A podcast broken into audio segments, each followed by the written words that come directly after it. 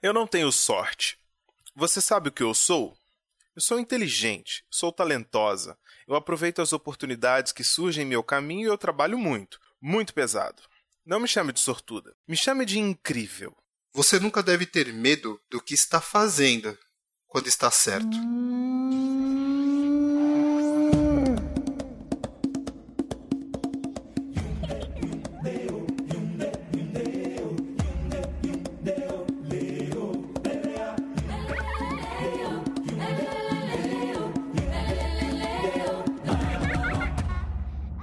Sejam todos muito bem-vindos a mais um episódio de 2019 do Afropai. Esse ano que já começou super tranquilo, super bem. Estamos acompanhando aí as mudanças, as trapalhadas no Planalto. Tem sido maravilhoso. Mas a gente veio aqui hoje... Não fala não, não fala não, não fala isso não, porque senão amanhã, amanhã já vão ter voltado a pauta. tá bom, é verdade. Desculpa, Hélio. Isso nem sai no Não, áudio a gente final. fala eles desmentem, é, não, a gente fala e eles É desmentem. verdade. Tem sido horrível. A gente voltou com mais esse episódio maravilhoso do Afropai pra vocês. E eu vou me apresentar rapidinho. Eu sou o Leandro, pai do bem e marido da Cris, e moro em Betim, Minas Gerais. Sou muito empoderado, muito lindo, e é isso aí. E quem que é o outro menino aí? Olá, pessoal, saravá, minha galera. Aqui é Hélio Gomes de São Paulo, pai da Elis. É, falando diretamente de um dia com uma puta de uma chuva aqui, gente. Eu não sei nem se, se o áudio vai ficar bom, tá? Se o áudio não ficar bom, a culpa é da chuva, não é minha. Exatamente, né? Porque fenômenos climáticos a gente não consegue controlar, diferente do que algumas pessoas acreditam que a Terra é plana. Mas hoje nós vamos trazer um tema preocupante para todos os pais, que intrigam todos os pais a todo momento. Quando você coloca essa, quando você pensa em ter um filho, você ouve que o que são, o que são, o que são, são os comentários que as pessoas fazem, são as opiniões que estava na nuvem e não queria que a gente, a gente não queria acessar essa opinião, mas a pessoa traz essa opinião pra gente e informa a opinião dela sem a gente ter solicitado, o que dá muita raiva, dá muito ódio. E pra isso a gente convidou dois pais que são incríveis. Ó, vamos fazer o seguinte, ó. eu- eu- esses caras, eles vêm de, uns, vêm de uns espaços bem bacanas, bem legais. Um deles a gente trouxe daquela página bem conhecida chamada Levante Negro. Daí, tá, tá ouvindo a gente, mano? Salve galera, salve todo mundo aí. Eu sou o Hugo, tenho 33 anos, sou casado com a Mônica, sou pai da Luísa, de 7. E é isso, aí vocês vão saber mais sobre mim aí durante o, o pod mais. Eu vou falar pra vocês mais sobre, o, sobre mim, sobre o Levante, enfim, sobre tudo. Isso aí, isso aí. Paternidade, principalmente. Bem-vindo aí, Hugo. Muito bom que você, você pôde participar Obrigado, aqui conosco, cara. E tem mais um cara aí, cara. Porque eu, eu, eu falei, iam ficar só os, os dois e eu. Aí eu falei, não, vou também trazer o Hugo também. Eu tava com medo de ficar no meio desses dois, velho. no meio de Leandro e um, um outro cara que vai falar agora aí, que também é um professor ferrado. Tá ouvindo a gente aí, doutor? Sim, tô ouvindo, Hélio. Obrigado. É um prazer participar aí do Afropai. Meu nome é Marcos Vinícius, tenho 40 anos, é, sou casado com a Thaisa, sou pai da Maria Júlia, que tem 6 anos, e do João Vicente, que tem 2 anos. E aí, ao longo da conversa, a gente vai falando mais sobre a, a vida, trabalho e as questões da paternidade negra aí, que são que a gente vai vivenciando e aprendendo, né? Não tem escola para isso, né? Eu Sou professor acadêmico de uma outra área, mas a escola da vida é quando a gente se forma enquanto pais mesmo, né? E a nossa paternidade negra é, merece realmente esse espaço. É muito bacana estar aqui com vocês. Valeu mesmo pelo convite. Cara. Você e do Leandro. Isso aí, isso aí. Tamo junto, cara. Né, Lê? Fala aí. Muito obrigado, Marcos, por você ter aceitado participar. Muito obrigado, Hugo, por você também ter aceitado participar. Este assunto é um assunto que intriga, por quê? Porque é mais ou menos assim, né? Estávamos pensando no nome do, pro- do programa. Qual vai ser o nome do programa? Quem te perguntou? Não perguntei sua opinião. Tô observando aqui para ver quando é que a sua opinião chega. Quem perguntou? Não quero saber, entendeu? Então tem várias possibilidades de a gente colocar o nome nesse programa. Mas é isso. É, vamos seguir então para a pauta? Bora, bora lá, bora lá. Chama, chama aquela vinheta maravilhosa da ponta de lança aí, vai. Ponta de lança. Tá, tá, tá, tarará, tuca, tuca, tuca.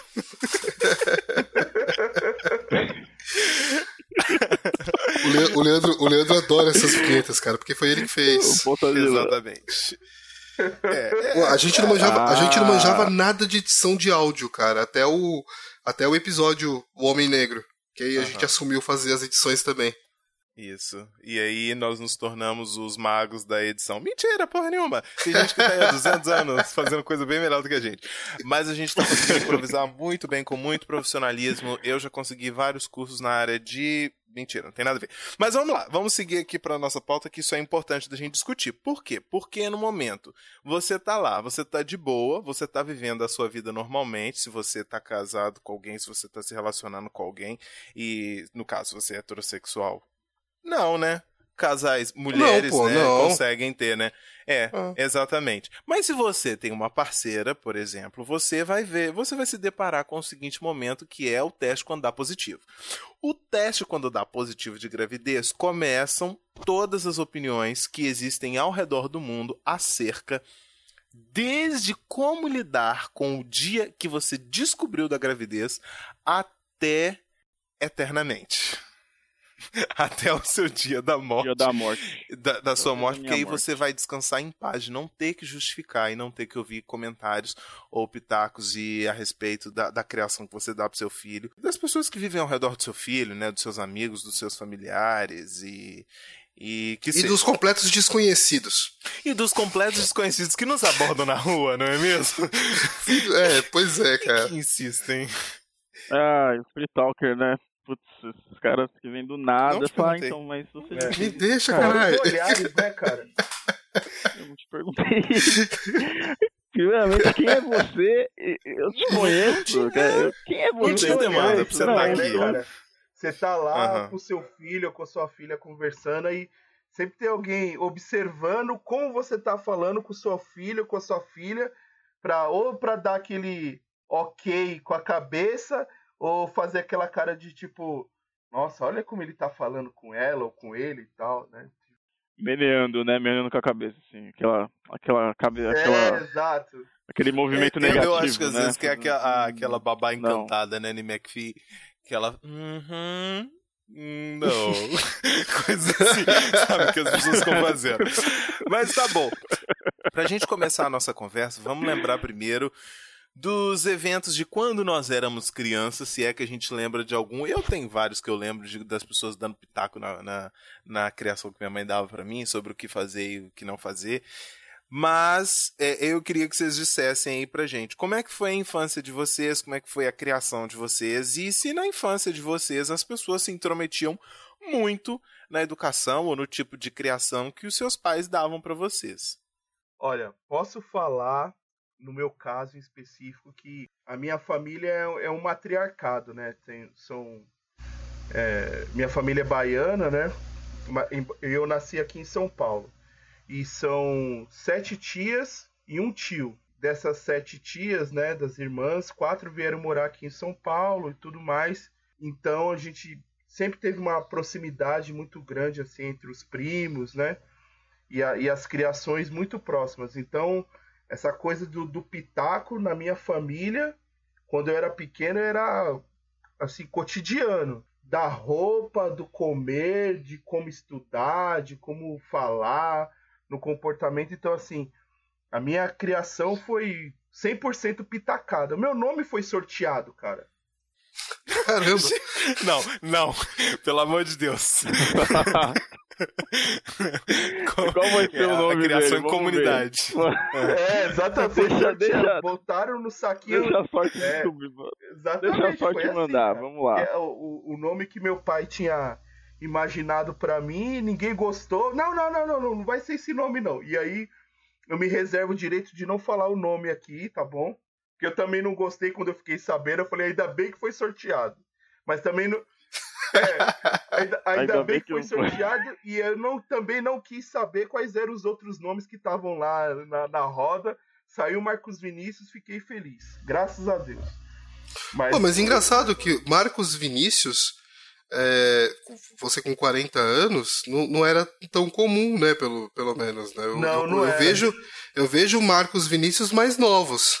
Exatamente. 20 e poucos, 30. Enzo. Ah, é, não, é Enzo é, é o, é o Enzo e novo Valentina. João. Exatamente. Enzo, Lorenzo, Valentina. É... Vitória também. Valentina, Vitória temos Vitória. bastantes. Mas vai lá, Marcos, continua falando. Não, e é isso, assim, se for pra falar, assim, como é que é- essa história do Pitaco, o meu exemplo concreto é isso aí. Meu nome foi Ah, mas- sorteado. Interessante isso que você trouxe, porque acontece muito mesmo nas famílias pretas, né? No um sentido de. É uma criação da aldeia, né? É, é, a, É. a comunidade ali, a família inteira tá, tá criando aquela criança, Não, pô. e, e era tudo muito próximo, assim, a, a questão dos primos, da gente ter essa proximidade. Então, a- eu, eu tenho, fiz 40 anos agora, mas assim, em relação aos meus outros primos, eles estão na faixa dos 35, 33. Então, assim, meus irmãos com meus primos mais novos, eles estão mais próximos, assim, na, na faixa etária. Então, tinha muito dessa de ficar um olhando o outro para poder é, ou falar assim, ó, não faz isso que seu primo fez que eu não gosto. Ou vice-versa. É, na minha família foi também a mesma coisa. Família grande, vários tios, um monte de primo. E a gente vivia um na casa do outro, então é, eu tinha, além da minha mãe, eu tinha minha tia, minha outra tia, meu outro tio, meu e, e assim Perdi foi. a árvore Foi genealógica. Também.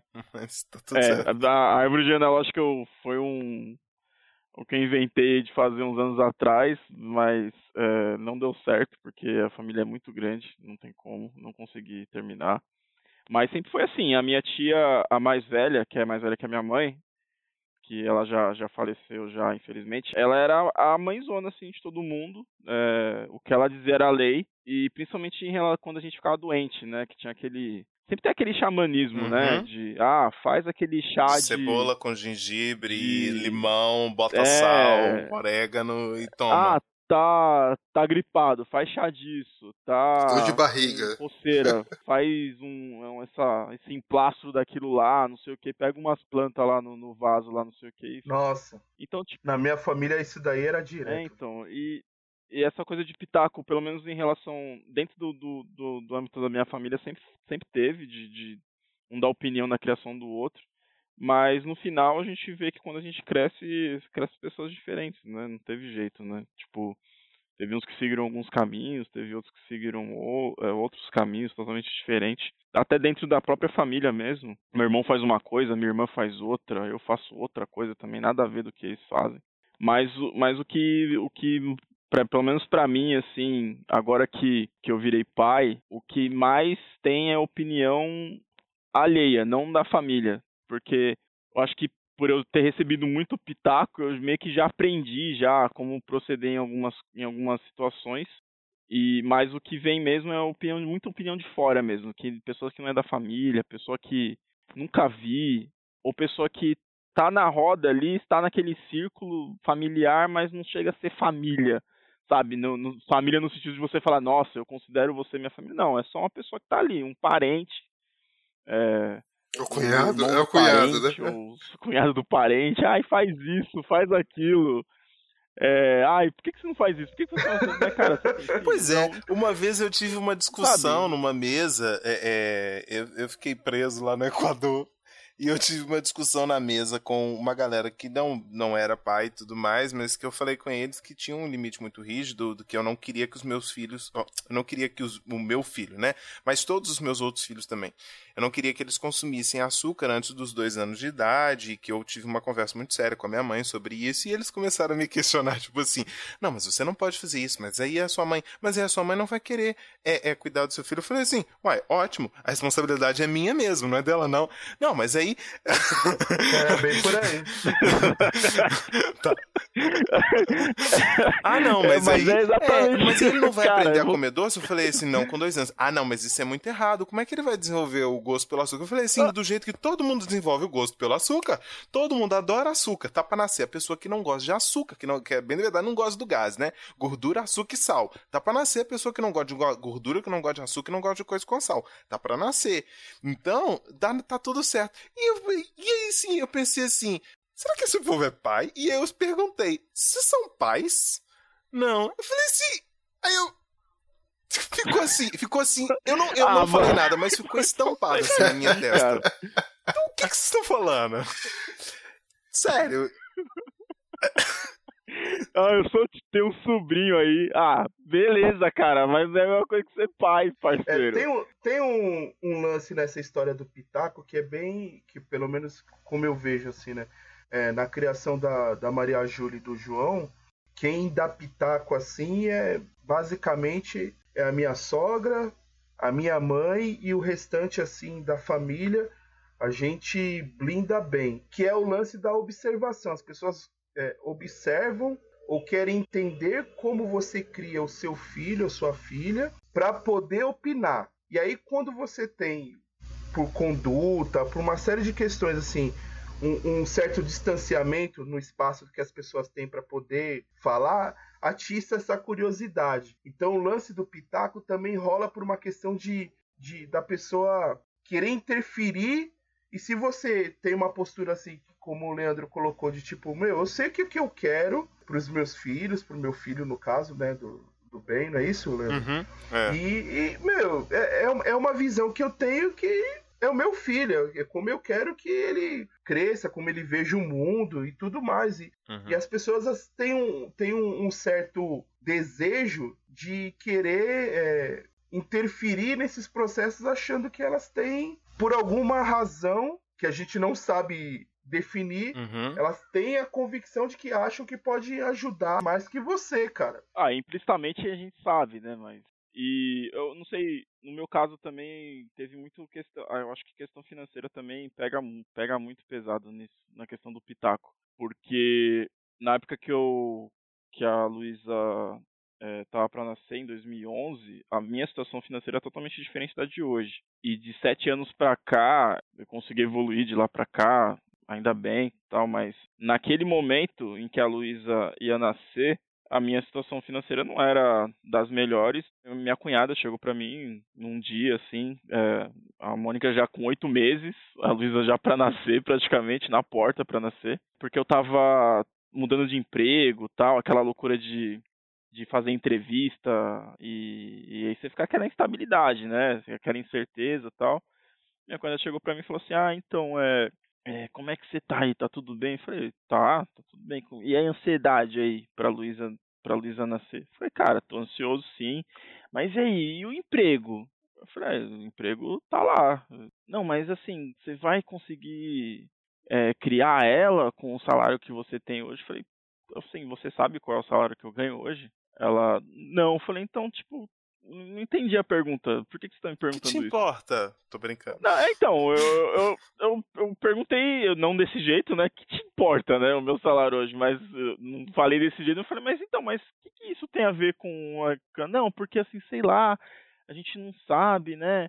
Esses tempos são instáveis aí, e eu não sei se se vocês vão conseguir complementar a renda para conseguir dar uma criação para Luísa, não sei o que. Eu falei, cara, mas por que você está se preocupando com isso? Por mim? Porque eu, no momento, não tô tão preocupado em relação à questão financeira. Eu tô mais preocupado em relação à saúde da, da, dela, né? Se ela vai vir saudável, se ela vai, sabe, se ela vai crescer bem, do parto, porque era gravidez de risco, enfim, mas isso é outra história, mas sabe, e devido a isso eles ach, ela achava, não só ela, mas outras pessoas também no decorrer dos anos aí achavam que que eu não tinha capacidade, principalmente financeira, de poder prover o que minha filha precisava para poder criar ela do jeito que eu tinha que criar, entendeu? Do jeito que a pessoa achava que eu tinha que criar. Caralho, do a gente, a gente, a gente separou um, um troféu de pitaco aí, ô Leandro. eu Acho que já pode entregar aí pro, pra, pra, pra cunhada aí do, do Hugo, cara.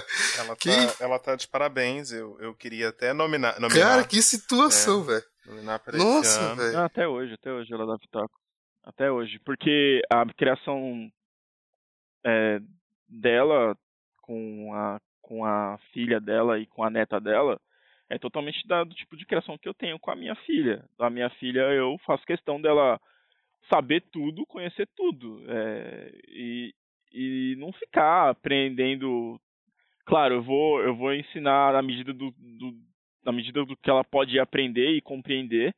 Eu vou passar essa informação para ela, mas eu não, não, fico restringindo, sabe, o, o que ela pode ver, o que ela pode não ver.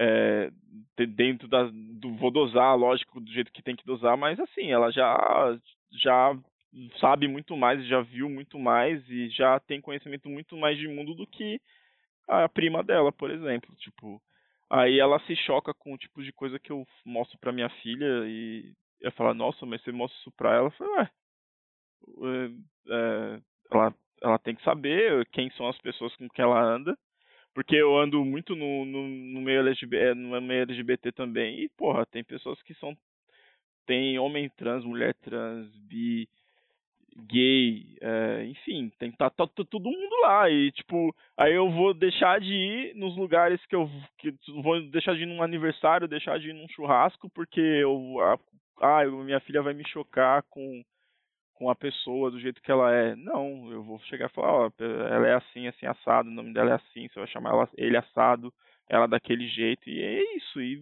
sabe? Ah, mas ela, mas ela é é gay, papai? É. É, ele, ela é, ela é lésbica, pai? É. Ah, e o que que é lésbica? É isso, isso, isso, e, sabe? Tipo, eu vou mostrando isso. Agora, já a minha sobrinha, não, não tem isso. E, e incrível, lá, né, cara? Porque a sua filha tá com 7 hoje, né? 7. Cara, você espera que uma criança com 7 anos é, é, ela, ela já tem um poder de discernimento, ela já tem um, um poder de entendimento é, que é absurdo, né? É, pra mim é assim, se ela sabe fazer manha, ela tem. Ela sabe entender as outras coisas também. Isso, ela sabe. É. Eu tava e... falando do cinismo dela, ela tem, ela já é cínica, com sete anos. E, mas, e tá certo, Capitão, você precisa empoderar essa criança, porque o, cara, o mundo é cruel. É, e ela, tem que, e ela tem que saber se defender do que, que é cruel, cara sabe? Ela tem que, que, que, que saber onde ela tá inserida, Pô, velho. anos ter, é, ter o aprender o que ela tá aprendendo hoje, entendeu? Eu fui só eu só fui descobrir isso com, sei lá, depois dos 20 e poucos anos. Né?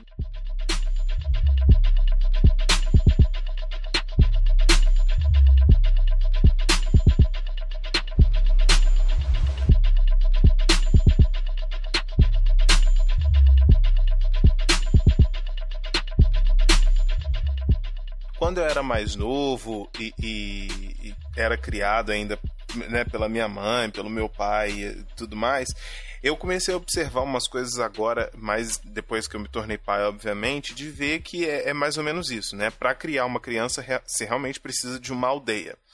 Mas, sobretudo, as populações, a, a população negra, ela consequentemente vai ser uma população de mais baixa renda e menos acesso à, à informação.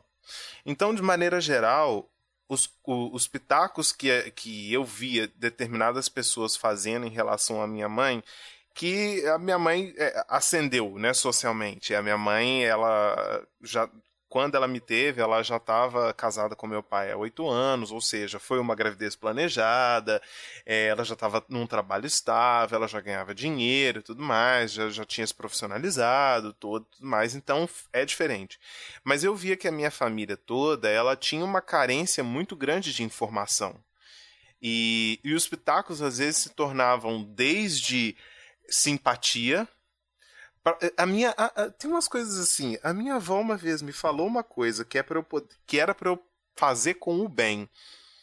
Se ele sentisse sede, que eu falei assim: é muito mais fácil eu dar água para ele beber. Ela falou assim: quando o bem sentir sede, você pega um prato raso, coloca água nesse prato raso e bota ele para poder beber água no prato raso. Eu pensei assim: Oi? Qual a finalidade? Ele vai valorizar a sede dele. Assim ele vai. Eu, eu ficava pensando, qual a finalidade de eu fazer isso com meu filho? Eu pego um copo, encho com água e entrego. Mas não, os, até mesmo nisso, nas crentices, né, e na, na, nas simpatias, que são muitas, e aí tem muito a ver com fé, tem muito a ver com história, e a população negra é uma população mais pobre, com menor acesso à informação, menos estudo, e consequentemente vai acreditar mais nisso, isso acaba tendo alguns efeitos, né, na, na visão de mundo, na forma como a gente enxerga. É, é, é, é, Oi? É uma mística, né? É, é e, e, acaba um dogma, configurando quase. nessas coisas assim que a gente não sabe muito bem do que, que é que está se tratando.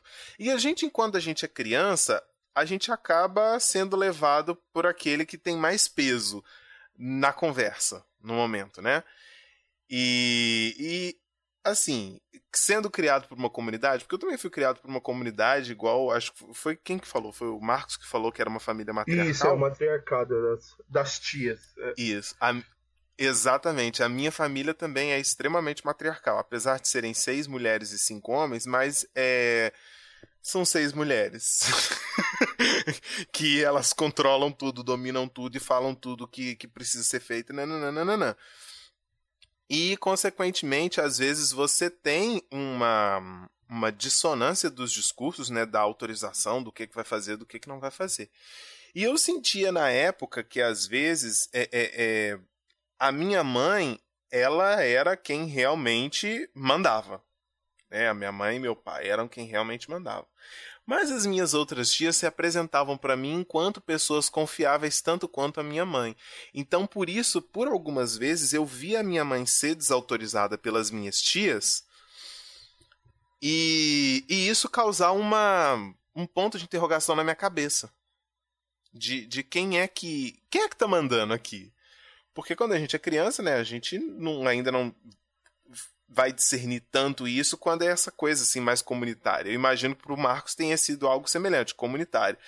E aí, Marcos, tinha muito assim alguém desautorizando você ou dando ordem em cima da sua mãe, do seu pai? Como é que era essa situação? Tinha assim, passavam por cima?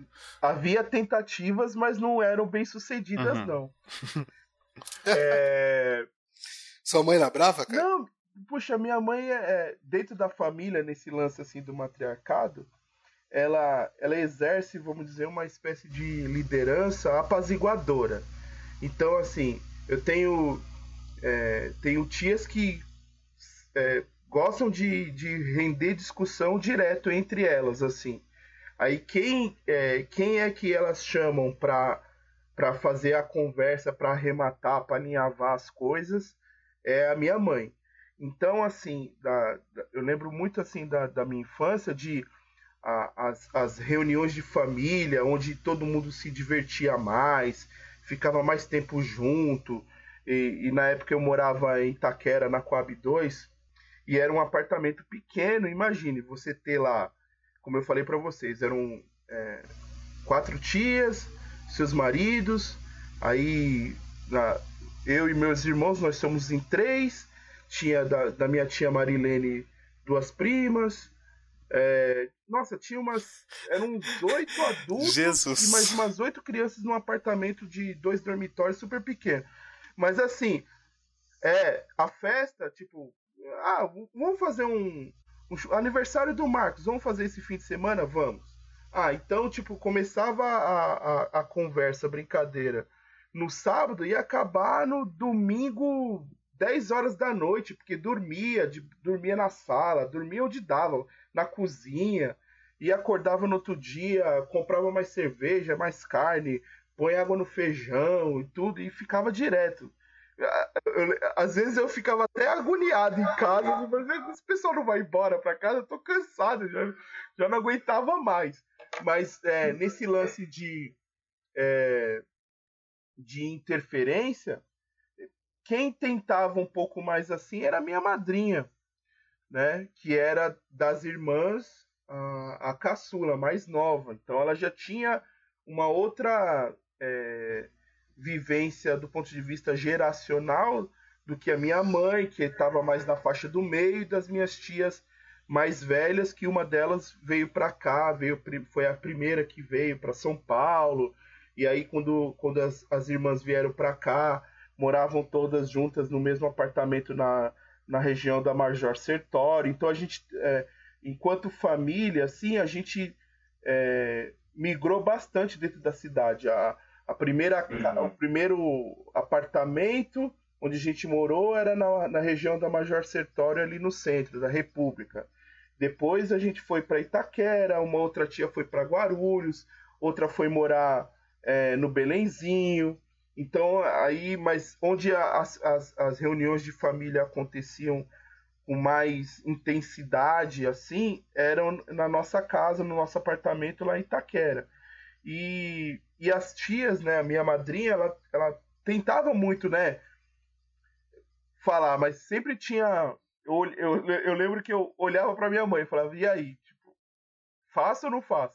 Aí se ela sentia, beleza, eu obedecia. Se não, eu, ah, tá bom, tia, eu vou fazer aqui, dar uma disfarçada e mantinha a linha, porque depois a gente tinha uma resenha em casa, né? saía, todo, saía, saía todo mundo falava assim, ó, então, isso aqui que você fez, é, eu não gostei não, então, ó, se sua tia vier falar isso de novo para você, pra você fazer desse jeito, quem, quem é seu pai, quem é sua mãe? Você, pai. Você, mãe. Então, quem você tem que obedecer? Seu pai e sua mãe. Então, estamos. Nossa, é verdade. eu, eu tive várias conversas é? dessas. Nossa. Porque eu sou sagitariano e aí eu faço o que eu quero, na hora que eu quero, quando me dá vontade. Sempre fui assim. E eu sempre caía para aquele que me dava suporte para poder fazer as coisas que eu queria. Sempre. Se tivesse um tio que me dava suporte para fazer a coisa errada, uma coisa certa que eu queria, minha mãe e meu pai não concordavam, eu caía para ele, falava a ele, tá, tá dizendo pra eu poder fazer. E a minha mãe, com toda a classe dela, não ia brigar na frente de todo mundo comigo. Mas depois, né? Mas depois vinham umas resenhas dessa falando fez errado, não é para poder fazer. Quem manda quem, quem, manda em você somos eu e seu pai. Você tem que fazer aquilo que a gente autorizar você a fazer. As coisas não, não, não. Pronto, tava dado. Mas aí daqui a dois dias eu esqueci. não, eu, eu, eu, eu tinha uma série de recomendações nessas resenhas para eu não esquecer. Então, tipo, eu não, eu não podia não esquecer. Tinha atrás da porta do quarto, tinha uma cinta assim, bem grande. Nossa senhora. Ai, né? meu Deus. Tinha. A minha, a, a, minha criação, assim, não, é, é coisa geracional. Então, eu não sei se a gente vai chegar uhum. a, por esse caminho, até, mas assim a, a, a coisa do castigo físico é, na minha criação era, era bem presente, assim, ó. Se você não obedecer, ó, tem, você pode, você escolhe. Tem a cinta, uhum. tem, tem, você pode ficar ajoelhado no milho, você vai escolhendo aí. O que, que você quer? É muito comum, acho que é muito comum é. mesmo na nossa geração. Acho que agora nós estamos conseguindo quebrar um pouco Isso, esse paradigma, mas a gente, chega, a gente chega lá. A gente vai chegar aí nessa parte. mas é, é, um assunto bacana esse que você levantou, é. cara. É. é importante da gente falar. Castigos. Castigos. É. O, Hugo, e aí? Meu, é a mesma coisa pra ir? O pessoal. Ah, na minha. Na minha família. É, a palavra final geralmente vinha da minha mãe, né? É, meu pai nunca foi muito de se intrometer na nossa criação. Então, a responsabilidade total de tudo que acontecia era é, e de tudo que a gente ia fazer, o que a gente não fosse fazer, era minha mãe que decidia. Na questão de castigo também, é, a gente, eu acho que a gente é da geração do castigo físico, né? Então, é, tinha sempre a varinha de marmelo lá, ou chinelo, ou qualquer coisa que ela tivesse na mão, ela utilizava para para poder punir a gente caso a gente não obedecesse. Mas é, a conversa a gente sempre tinha é, quando ela via que alguém interferia na criação dela, principalmente desmandar alguma coisa que ela tinha mandado, né? Se, a, se ela dissesse que era para não fazer, era para não fazer. Se alguém chegasse e falasse, não, faz aí, e a gente fizesse, aí o castigo era pior. Mas é, é, ela, ela assim, apesar da família ser grande, ela nunca é, gostou de ver pessoas externas é, dizendo o que ela devia fazer ou deixar de fazer, porque ela sempre foi muito independente, assim, porque ela veio nova para São Paulo, tal, aí é, começou a trabalhar, fazer so, tudo sozinha e e foi doméstica, tal, enfim, aí ela chegou, acho que ela chegou num momento da vida dela quando ela viu que a gente estava crescendo, que com três filhos, que falou, pô, quem, quem, quem são vocês, né, para cuidar dos meus filhos? Já fiz tudo que eu fiz e eles estão aí vivos, né?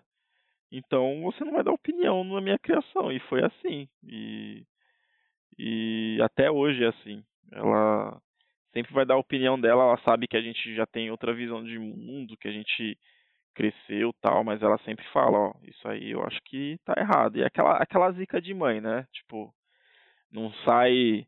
Não sai sem guarda-chuva que vai chover, tá 40 graus, aí você sai sem guarda-chuva. Quando você volta, começa a Vai falar, meu, como é que ela sabia disso, sabe? Ou se não, pô, eu acho que é melhor não ir hoje que vai ser ruim. Aí e você vai e é uma merda o lugar. Tipo, ou o evento que você foi foi uma bosta, sabe? Enfim, aquela zica de mãe, né, que, que sempre teve.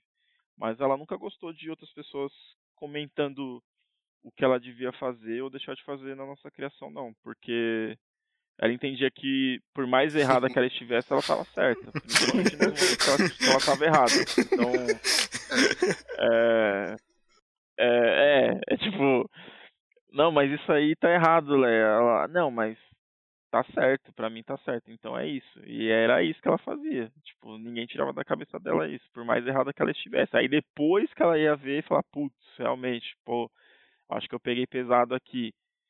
E e eu devia ter feito de outro jeito, mas eu até eu faço isso às vezes. Eu meio, meio não é questão de, de, de, de orgulho, é mais por, sei lá, de, por, de querer pagar pra ver, assim, sabe? Tipo, é, isso aí que você tá fazendo. É, principalmente em relação quando a, quando a Luísa ela tá muito de responder agora, né? Tipo, é, ela, ela começou a responder tudo e questionar tudo. Então, uma criança com 7 anos, sei lá, eu acho que já tem um adolescente ali de 15 anos ali dentro já incubado. E, e é, não sei, cara, porque ela responde e questiona tudo agora. Não, com certeza tem, porque a, a minha com 6 já solta umas assim que você olha e já fala assim, caramba, meu. É, então, então aí eu tô nessa fase de, tipo, pagar pra ver, né? Tipo, não, beleza, vamos ver isso, isso aí mesmo. É, vai, eu vou testando o que funciona. Mas, cara, uma coisa que eu aprendi na ela. maternidade mesmo é que tudo é tentativa e erro, cara. Não adianta você tentar focar no, olha, vai nesse caminho aqui que é certo. Que, cara, o que é certo pra pessoa X. É, é... Tem, tem a pedagogia, né? Que a gente. Existe, tem uma certa pedagogia, né? Que, essas, que a gente tenta criar, mas geralmente a pedagogia a gente vai é, é. aprendendo, desde, né? No desde tato, o primeiro né? dia, tipo, né? Isso aqui ela não.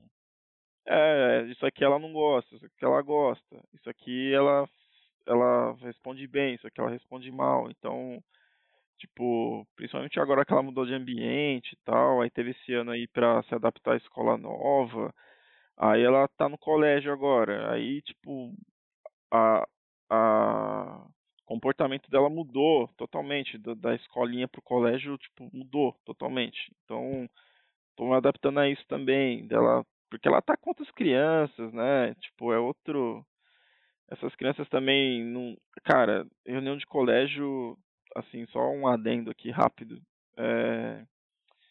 colégio é complicado né tipo é... mas é, é o encontro de vários mundos diferentes né cara eu não vim desse, eu não vim desse mundo, né, de colégio. Eu sempre estudei em escola estadual, nunca foi disso, sabe? E e tá nesse mundo hoje de poder de poder pagar um colégio para ela e participar dessas reuniões, nossa, é uma loucura, cara, porque as crianças não, as crianças não sei se, eu acho que a, a gente não tinha um limite na nossa época, a gente talvez não tivesse, mas sei lá, eu, eu não vejo, eu não me vejo esse tipo de criança que eu era com sete anos a, com sete anos com essas crianças de hoje de sete anos, principalmente essas crianças de classe média assim, classe média alta, tipo, cara, elas não têm limite zero e os pais delas assim, olha, estão se cagando, vou te falar uma coisa, o elas, mal, entendeu? o mal do aluno enquanto ele é criança é o pai.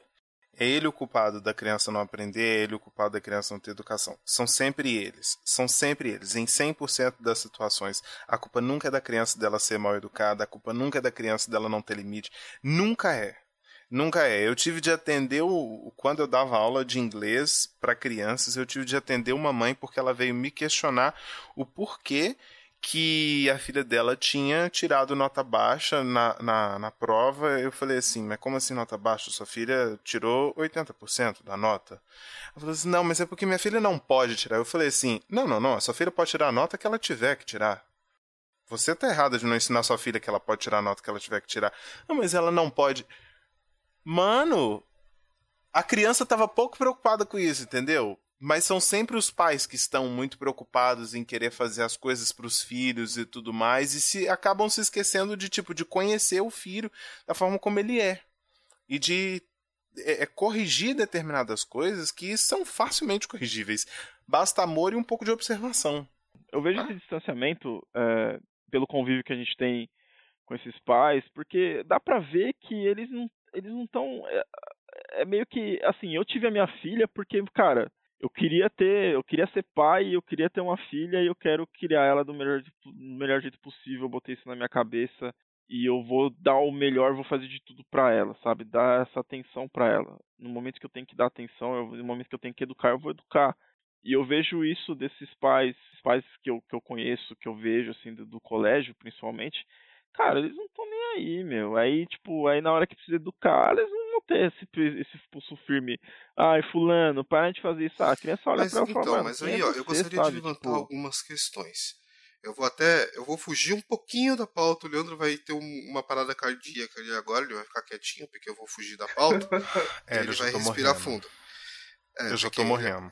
Ele é um cara muito metódico, esses professores, assim, é, mas, mas assim, para fugir um pouquinho mesmo. É, tem, tem duas questões aí na, na, fala, um pouco da fala do, do, do Marcos e, e, principalmente dessa fala agora que o Hugo trouxe, que é, que é super carregada.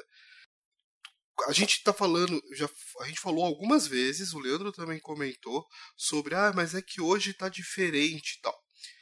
Não enxergo como hoje está diferente. Eu acho que já acontecia isso que a gente está reclamando, mesmo lá atrás, mesmo na nossa geração, mas não no ambiente onde a gente vivia porque o, o, há 30 anos atrás, há 20 anos atrás, o ambiente que. O, o Marcos, Marcos também veio da escola, da escola pública? Estudei em escola pública também. O Marcos também veio da escola pública. O Leandro, então, foi o único que estudou em escola particular. Certo, Lê? Pelo que eu tô vendo aqui.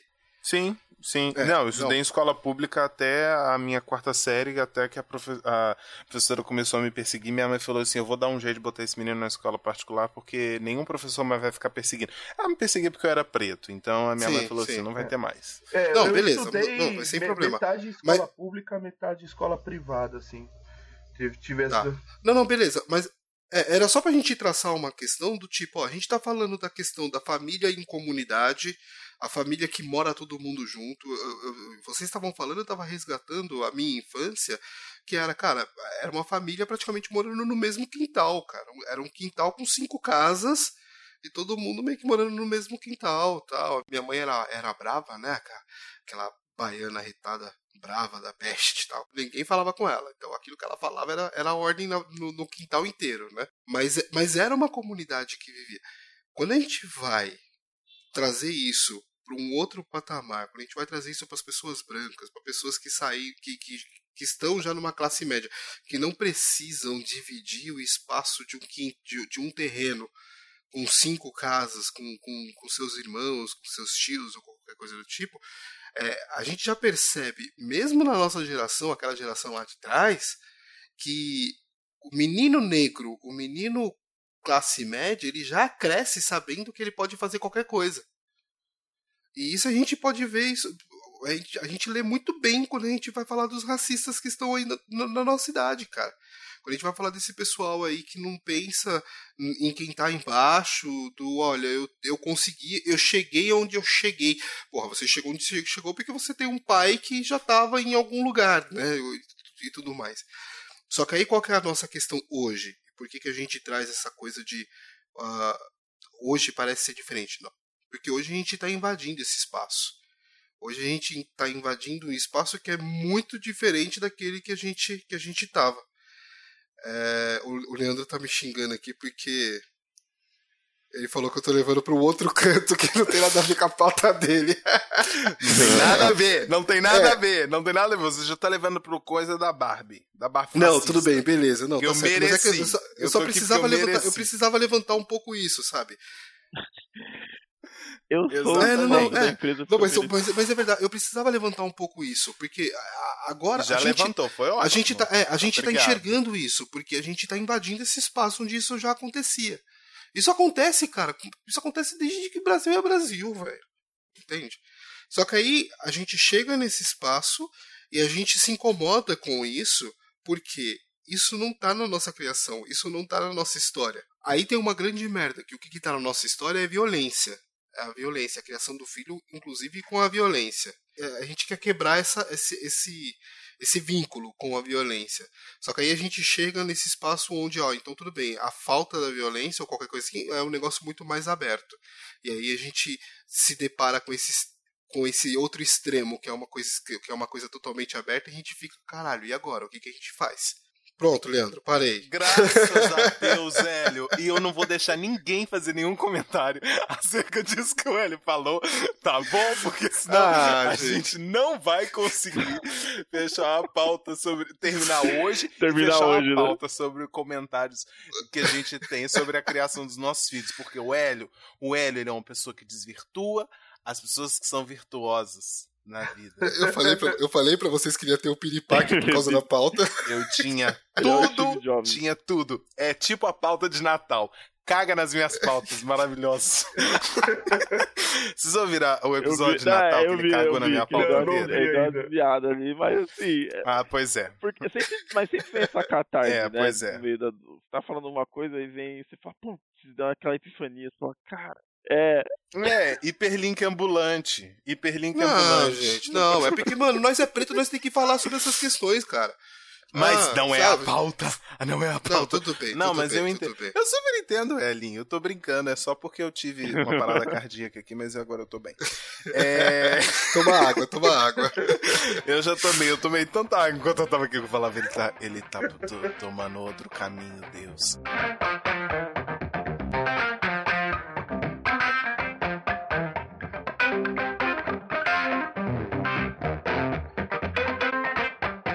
Mas vamos continuar aqui então. E aí, trazendo então hoje em dia, Hélio, não é mesmo? Para o mundo de 2019, nós estamos em 2019. Para o mundo de 2019, é... quem são as pessoas que mais intrometem na criação dos nossos filhos hoje em dia? Se é que a gente permite, se é que a gente. Eu, pelo menos, eu sou um, um, um lobo em relação ao bem. As pessoas que falam alguma coisa sobre o bem não saem incólumes absolutamente não saem incólumes, elas perdem alguma parte do corpo. É... Enfim, mas as pessoas geralmente quem pitacam a respeito da vida do bem, da criação que eu tô dando, direto são. Direto. São as, as avós, né? Porque o bem só tem as avós vivas. Na verdade, ele tem o avô, mas o avô, pai da Cris, ele. Ele é um deixa pra lá. Volta, Enfim... volta pra pauta. Isso. A pauta, volta pra pauta. A pauta. Isso. Isso. Mas elas, elas comentam e elas comentam muitas coisas a respeito, mas uma das coisas que eu acho que deixou todo mundo muito chocado em relação à educação do bem foi quando o bem começou a comer. É, porque a gente começou a fazer BLW, né? A gente precisa fazer um episódio sobre alimentação, Hélio. Mas a gente começou a fazer BLW. E o BLW o que, que é? Joga a comida para cima, no ar, na, no, no, teto, na parede, na mesa inteira, pega a comida do pai no prato do pai, pega a comida no prato da mãe. Porque ele vai sentir tudo. Ele não come papinha, ele come as coisas todas cozidas e tudo mais, no vapor e com arroz sem sal, essas coisas todas, né? E isso foi assim, generalizado foram as grandes críticas. Não porque esse menino não tá comendo. Aí, esse menino não tá comendo. Você devia amassar esse, esse, é, essa comida e dar na boca desse menino para ele poder comer. Eu falei, eu estou. Eu, eu, eu repeti esse mantra na minha vida. Eu estou fazendo a coisa certa. Os benefícios são muito superiores às críticas. que as pessoas vão fazer. Os benefícios são muito superiores. Por quê? Porque, mais uma vez, como o, o Hélio falou aí, e ele desvirtou a minha pauta, mas é, e eu tinha falado alguma coisa assim, carece muito de informação nas famílias negras, né, porque são de origem mais pobre, e aí elas duvidam muito da ciência. E, e duvidam muito de estudo científico vão acreditar que não tem nada a ver, que a bem da verdade a melhor forma é como a minha mãe fez comigo, a minha avó fazia assim, assim, assado, então essa é a melhor forma. É o famoso fubá, é, né? O famoso fubazinho. Exatamente, então, exatamente, o fubazinho para poder engordar. Ah, esse menino tá muito magro, ele tem que estar tá mais gordo, tem que estar tá mais forte. Não, porque velho não fala gordo, né? Fala forte. Esse menino tá muito magro, forte. ele tem que ficar mais forte e ele não está comendo e tudo mais, e eu falava, não, ele está dentro da curva de crescimento e de peso, tá tudo certo, tá tudo Ai, certo. Ai, caralho, gente, eu tô, eu tô me segurando aqui, vocês conseguem fazer um paralelo com ah. o, o, o, povo negro escravizado? Diga. Ah. Não, mas é o, paralelo, essa necessidade do. A, o, aprendeu, a, minha mãe aprendeu dessa forma com a minha avó, que aprendeu assim com a minha bisavó, porque o povo negro tinha que comer fubá, porque tinha que ficar gordo, tinha que crescer saudável, tinha que crescer forte. É, assim, hum. é, na, minha, na minha família, assim, pegando um pouquinho do gancho do que o Leandro tava falando, é uma mistura. Porque assim, é, eu falei das minhas tias e elas trabalham é, na área médica, né? Eu tenho tia que é enfermeira, assistente social, é, a, a, minha mãe técnica de laboratório, uhum. professora também, fundamental. Então, assim, essa questão do cientifismo, assim, do, da questão científica, ela sempre teve presente. Então, assim, ao mesmo tempo em que tinha lá uma coisa, ah, o Marcos, no caso, pegar um exemplo de quando eu era pequeno, ah, o Marcos tá com um puxadinho no peito, não sei o que. Ah, dá uma matruz com leite para ele, dá uma macer, maceradinha e dá para ele que ajuda. E ajudava mesmo. Mas também tinha, tem, tem uma tia que até a gente passou esse, esse período de, de férias agora, assim, uns 10 dias atrás na praia, que é, tudo que ela vê em, em de noticiário e fala sobre questão de saúde, ela, meu, ela quer que você aplique tudo. Então é a tia que é, não, não quer. Observa se você está é, excedendo sal na comida das crianças. Essa comida está salgada, isso aqui tá não sei o que. Aí eu falo, tá bom, tia, obrigado. e dou a comida do João. Foi ótimo seu comentário. Dou, é, foi ótimo comentário. Não, porque aí a gente troca informação, porque é, e tem o WhatsApp da família também, que, que fala outras coisas também. Aí a gente rebate. Que graças a Deus eu não participo eu. na, é, minha, na minha família. Muito feliz. Muito feliz. A minha, a minha família, a gente, a gente participa até porque tem essa coisa. Tem é, parente no Rio, tem parente são, é, na Bahia ainda. Então a família é, ela é grande e ela tem essas ramificações. Então é, é, o, é o ponto de encontro mais fácil, principalmente em torno das tias, né?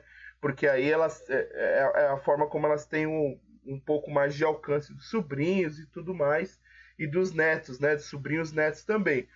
Mas é, o lance da alimentação, pelo menos aqui em casa, a gente compartilha muito, eu e a, e a Thaisa, é, nesse sentido. Então, assim, embora a gente tenha a presença bastante grande e saudável da minha sogra, que mora, não mora tão distante aqui de casa, a minha mãe ainda mora em Itaquera, e, e, aí tem um pouco menos esse contato, assim, mais próximo, mas assim, a minha mãe, quando ela vem aqui, ela traz lá o, um, um, um jarrinho com, com chá de guaco para as crianças tomarem e tal.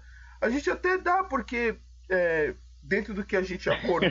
Mal não vai é, é fazer. É, assim, dentro do que a gente já acordou, eu e a Thaisa, não faz mal, a gente sabe que é bom, é bacana e tudo mais, querendo ou não, rola um, um, um afeto, uma, uma preocupação da, da minha mãe, no caso, né, enquanto avó, de, de querer contribuir com alguma coisa na criação das crianças. É como de, essa ideia né, do, do legado, né, de, geracional. Ah, então eu criei um costume ou alguma coisa que, com que eu aprendi que meus filhos também, meus filhos aprenderam, usaram e meus netos também. Então tem um, um certo valor. A, a, gente tem uma tradição na família de pedir a bênção das tias e tal. E, ah, aqui a gente também e, tem. E aí, agora que a Maria Júlia e o João estão. A Maria Júlia tem uma compreensão maior. Então, agora ela está começando a, a, pegar esse costume. Mas não foi uma coisa que, por exemplo, na minha é, infância, eu lembro de bem pequeno já ter essa imposição de de ensinar a bênção. Não, a Maria Júlia está aprendendo agora, com seis anos, né, no tempo dela, até porque eu quero, como o Hugo falou, que ela compreenda por que, que ela está fazendo. Né? É, que, era, que não era uma preocupação que, que tinha é, na minha educação. Era, o costume era de dar a benção, então tem que dar a benção, mas por que, que eu estou dando a benção, né? Não é, era explicado, era para né? fazer. Agora a gente tem Exatamente, Deus, né? Pede a bênção pra sua tia. Chega na época da Páscoa, tem que dar aquela ajoelhada. Ah, louvado seja nosso Senhor Jesus Cristo, para sempre seja louvado, não sei o que e tal. Tem tudo. Gente, tem tudo isso, nem sabia. Tem, Minha família é família de baiana. congregação cristã, então, cara, eu fui criado na igreja, dentro da igreja, então. Meu avô era maestro lá da igreja e, putz, era sempre isso. Congregação é aquela que é homem é, de um então. lado, mulher do outro, sabe? Mulher de Mulher de véu, sim, sim. Ah, gente, aí desde Entendi. criado lá e é sempre assim, é a paz de Deus pro vó, pra avó, pro tio, pra prima, pra paz de Deus, amém, paz de Deus, amém. Aí no, no interior é paz de Deus, né? Paz de Deus, é, junta tudo e vê a paz de Deus. É. Mas no caso da minha filha, me questionam quando eu, eu começo a ensinar, eu tô ela tá aprendendo inglês desde os 5. Aí, ah, mas por que, você está ensinando agora? Ué, porque ela pode aprender. Porque eu quero que ela confunda ela... todas as línguas do mundo. Eu não quero que ela aprenda a falar. Ela, é, é, tipo, eu quero que, ela, quero que ela não saiba o que ela está aprendendo, principalmente o que ela está vendo. As pessoas questionam o, a curva de aprendizado de uma criança, sendo que elas mesmas não se dão ao trabalho de querer aprender aquilo. Aí por elas não serem capazes de fazer, elas acham que uma criança também não vai conseguir fazer. Então, não sei. Eu acho que é isso, né, no geral, né? Porque quando elas veem que a Luísa sabe falar algumas palavras, ela tem a compreensão que ela não tem, elas mãe, mas como que ela aprendeu? Como é que é isso? Não sei o que. Não, cara, é só fazer ensinar, é método. É tipo, Mediunidade ela aprendeu. Eu sou muito sarcástico, tipo, sabe? Eu sou muito sarcástico. É, eu respondo tudo assim. Às vezes, usar ironia salva, né? Muitas vezes. Usar ser irônico salva de, de um aneurisma cerebral, né? Então, tipo. É, é, ajuda. Eu tento, eu tenho, como eu com esse exercício do, do levante e tal, eu tento ser mais didático. Não, cara, você vai fazer assim, você vai fazer assado, não sei o que. Nossa, e funciona. Funciona aí, ó. Ela tá falando inglês, ela sabe, ela canta inglês, ela lê algumas coisas em inglês. Ai, nossa, não sabia. Ah, então, é isso, cara. Você pode fazer isso.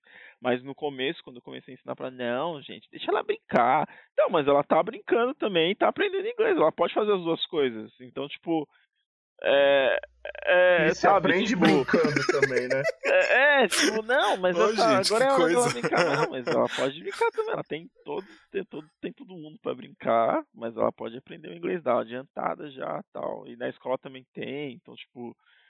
Eu falei, gente, mas ela pode fazer as duas coisas ao mesmo tempo. Ela não tem, não vai ter problema dela dela aprender isso. E sabe o que, que às vezes me parece? Que as pessoas brincam muito de cabo de guerra com essas coisas, que as pessoas querem que você faça aquilo que, você, que elas estão dizendo para você fazer. Você tem que fazer isso. É uma satisfação do meu desejo. O meu desejo tem que ser realizado porque eu sou um adulto e, e se for em relação à sua mãe ou seu pai, é três vezes pior. E principalmente, é, principalmente na hora de dar aquela educada, né? Na hora daquela, na hora de de apontar algum erro dela na hora de dar um castigo. Não, você faz este castigo aqui, esse aqui funciona. Ou senão você fala exatamente isso aqui pra ela, que, meu, se você falar isso, ela vai entender totalmente o que você quer dizer. Cara, assim. É, Fale línguas ou senão na hora de ela, comer, É, ou senão na hora de comer. Tipo, eu sou assim. Luísa, você quer comer? Não. Tá bom. Não, não quer comer. É, não, e tipo, é ok. Tipo, não, mas ela tem que Maneiro. comer, cara. Ela tem que comer porque você acha que Sim. ela tem que comer. Se ela não quiser comer, ela não vai comer, caramba. Não, tem, não é porque eu quero que ela vai comer. Ah, mas ela vai ficar com. Mas ela vai ficar com fome. É, não cara, vou criar trauma alimentar ela na menina, não. comer. Calma. Mas se ela não quer comer agora, ela não vai comer. Simples. Simples. Simplesmente. E é isso. Tipo, mas a pessoa se choca. Não, mas é hora do almoço. Cara, se ela não quer comer, ela não vai comer, velho. Não, mas é a hora da janta. Sim, A quantidade mesma é- coisa ah, com relação à quantidade Cara, também, né? Tem que botar mais, porque. Mas ela não quer comer mais do que isso.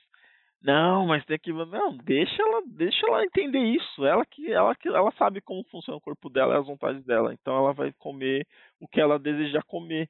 Ah, mas e depois eu tiver que dar comida? Dou. Porque ela vai ter tipo, é a minha obrigação como pai dar comida pra ela. Tipo, ah, mas é os horários. Cara, calma, assim. Se eu tiver que comer um lanche, ela vai comer um lanchinho. Se ela tiver que comer um petisco, ela vai comer um petisco. Ela não vai, tipo, sabe? Ela não vai morrer de fome. Fica tranquilo.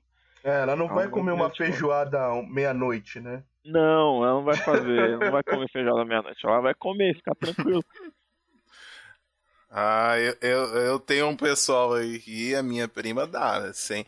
Minha prima outro dia deu feijão tropeiro pra filha dela, eu fiquei chocado. Eram 10 horas da noite e a menina tava comendo feijão tropeiro, tipo assim, gordo. Ai, não pensei, dormiu. Ah, por quê, né? Ai, nossa, essa criança não dorme. É, Por é, que que não dorme? Por já tá digerindo aí no negócio. é, por motivos de ela vai. É, é, ela vai ficar aqui fazendo isso. Ela, é um, ela não é uma ema, come e caga. É um ser humano. Até hoje a gente não descobriu. Não, mas é sério, eu acho que a única forma que. A melhor forma de eu conseguir, assim. inter- internalizar determinados comentários é na base do sarcasmo. A não ser da minha avó. Quando a minha avó fala. Porque a minha avó é muito bonitinha, sabe? Ela vem e me pergunta. Quando ela viu eu fazendo BLW com o Ben, ela veio e me perguntou: Por que, que você tá fazendo isso com ele? Eu falei assim, ah, por. Não, mas eu, eu prefiro, juro que, Que eu lindo, prefiro. não, mas que linda essa pergunta, cara. Do jeito eu tô imaginando ela fazendo. Não, ela me chamou no canto, ela me chamou no quarto dela, chegou comigo e falou assim: Por que, que você tá fazendo isso com ele? Eu falei assim, pra Tadinho ele poder dele. aprender a comer. Não, nem foi isso. E olha, Ah, eu, tá. me surpre... eu me surpreendi. Ah, Pra ele poder aprender a comer e tudo mais. É, porque vai ser melhor pra ele, ele vai saber a textura dos alimentos, ele vai saber o tamanho, o formato, como é que come, quando é que come quente, quando é que come frio e tudo mais. É, Isso vai ser muito bom pra ele, vó. Aí ela, hum. Isso é coisa de vocês que são muito novos, né? Quando eu quando eu comecei a botar os meninos pra comer, e eles eram pequenininhos, eu fazia exatamente isso que você tá fazendo. Eu falei, hã? É. Eu dava um, um- Como é que ela falou? Eu dava um. Uma coxa de galinha na mão deles e deixava eles comerem. Eu falei, sério, vó? Sério. Ela ficou toda assim, sabe assim, se achando. Não, mas e, e tipo legume? va- Falava assim, É. picava a abóbora e deixava lá. Picava, cozinhava na água e deixava lá. E aí eles pegavam a abóbora, desmanchava na mão, BLW desmanchava na BLW boca. Mas eu não ligava, foi- não. Eu BLW falei, nossa, vó. BLW É, é, isso aí é BLW Roots, cara. É, BLW Roots. Não, não tinha panela de vapor nem nada assim, não. Ela precisava cozinhar, ela ia cozinhar, essas coisas assim. Mas, mas é isso. Hum. Uhum. E no instinto, né? Que bonito isso, cara. Sim, É cara, bonito. total. É bonito isso. É, mas foi muito lindo quando ela falou isso pra mim, porque eu falei assim: olha, gente, minha avó, além, além de a, a maioria das pessoas reprovava, né? As filhas dela reprovavam, ela virou pra mim e falou: eu fiz isso com elas. Não sei o que, é que elas estão falando. tipo assim, foi muito bom pra mim, sabe? Foi muito bom. Eu tive apoio da minha avó. E, e depois disso, a minha avó, tudo que eu faço com ele, ela me pergunta: o Ben tá fazendo natação. Por que, que ele tá fazendo natação com essa idade? Ele não afoga na piscina, não? Eu falei, não, vó. Ele vai aprender a nadar e tudo mais. É, eu me lembro quando eu paria, Deve- saiu um monte de talvez. água, né? Então deve ser por Talvez, isso.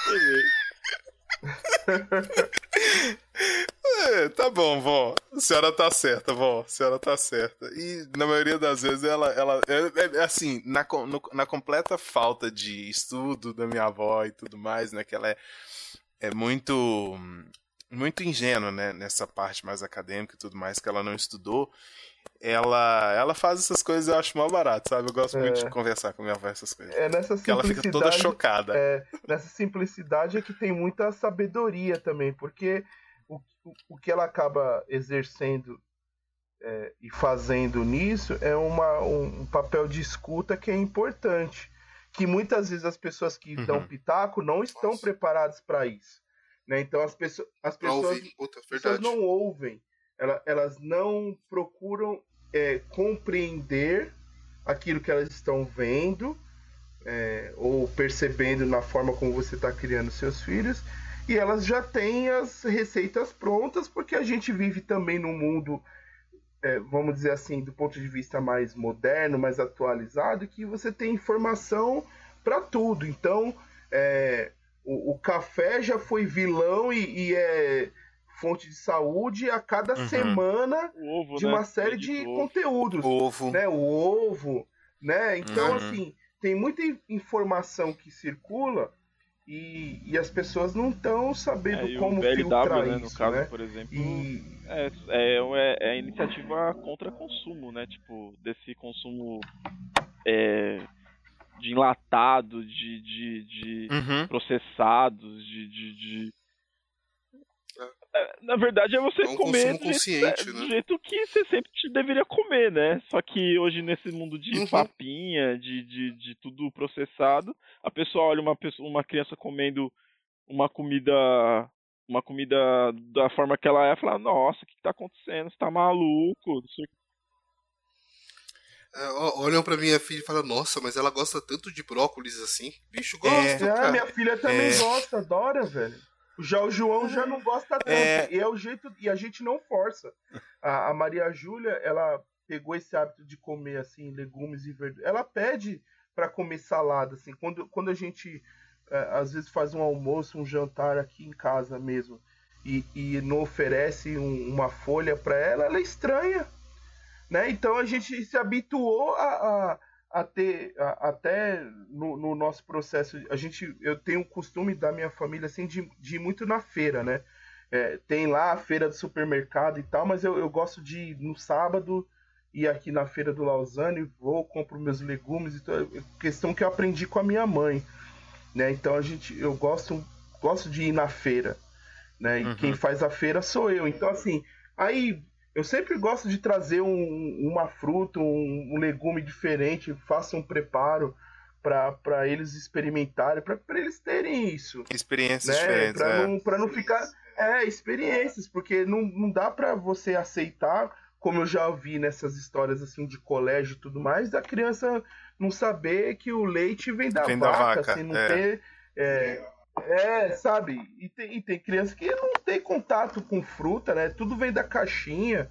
Então eu acho, assim, toda a experiência que a gente pode dar para os nossos filhos, que é, é, pensada pelo, por esse núcleo familiar, né? Seja é, o pai e a mãe juntos ou separados, né? de- Independente do formato familiar que seja, mas que, que assim, venham dos pais em algum momento essa orientação de como criar o seu filho, que tem que ser respeitada. A gente não, não tem manual, é, não tem. é, cada indivíduo é, é único e não dá pra gente pegar as mesmas formas e regras com que a gente foi educado, é, achar que vai funcionar com todas as crianças, porque tem várias experiências, tem, tem, tem personalidades diferentes.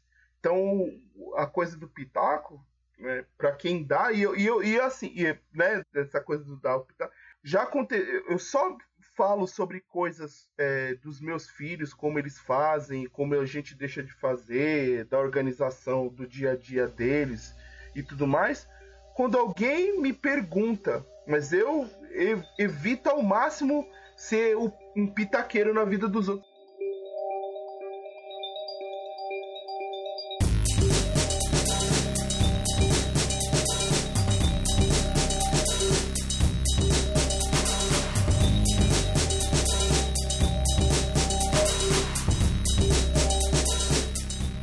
É, Marcos, puta, você- tocou no ponto certo. Eu, ia, eu tava esperando você terminar a sua fala porque eu ia puxar Até porque a gente tem que seguir já pro final aqui da nossa pauta.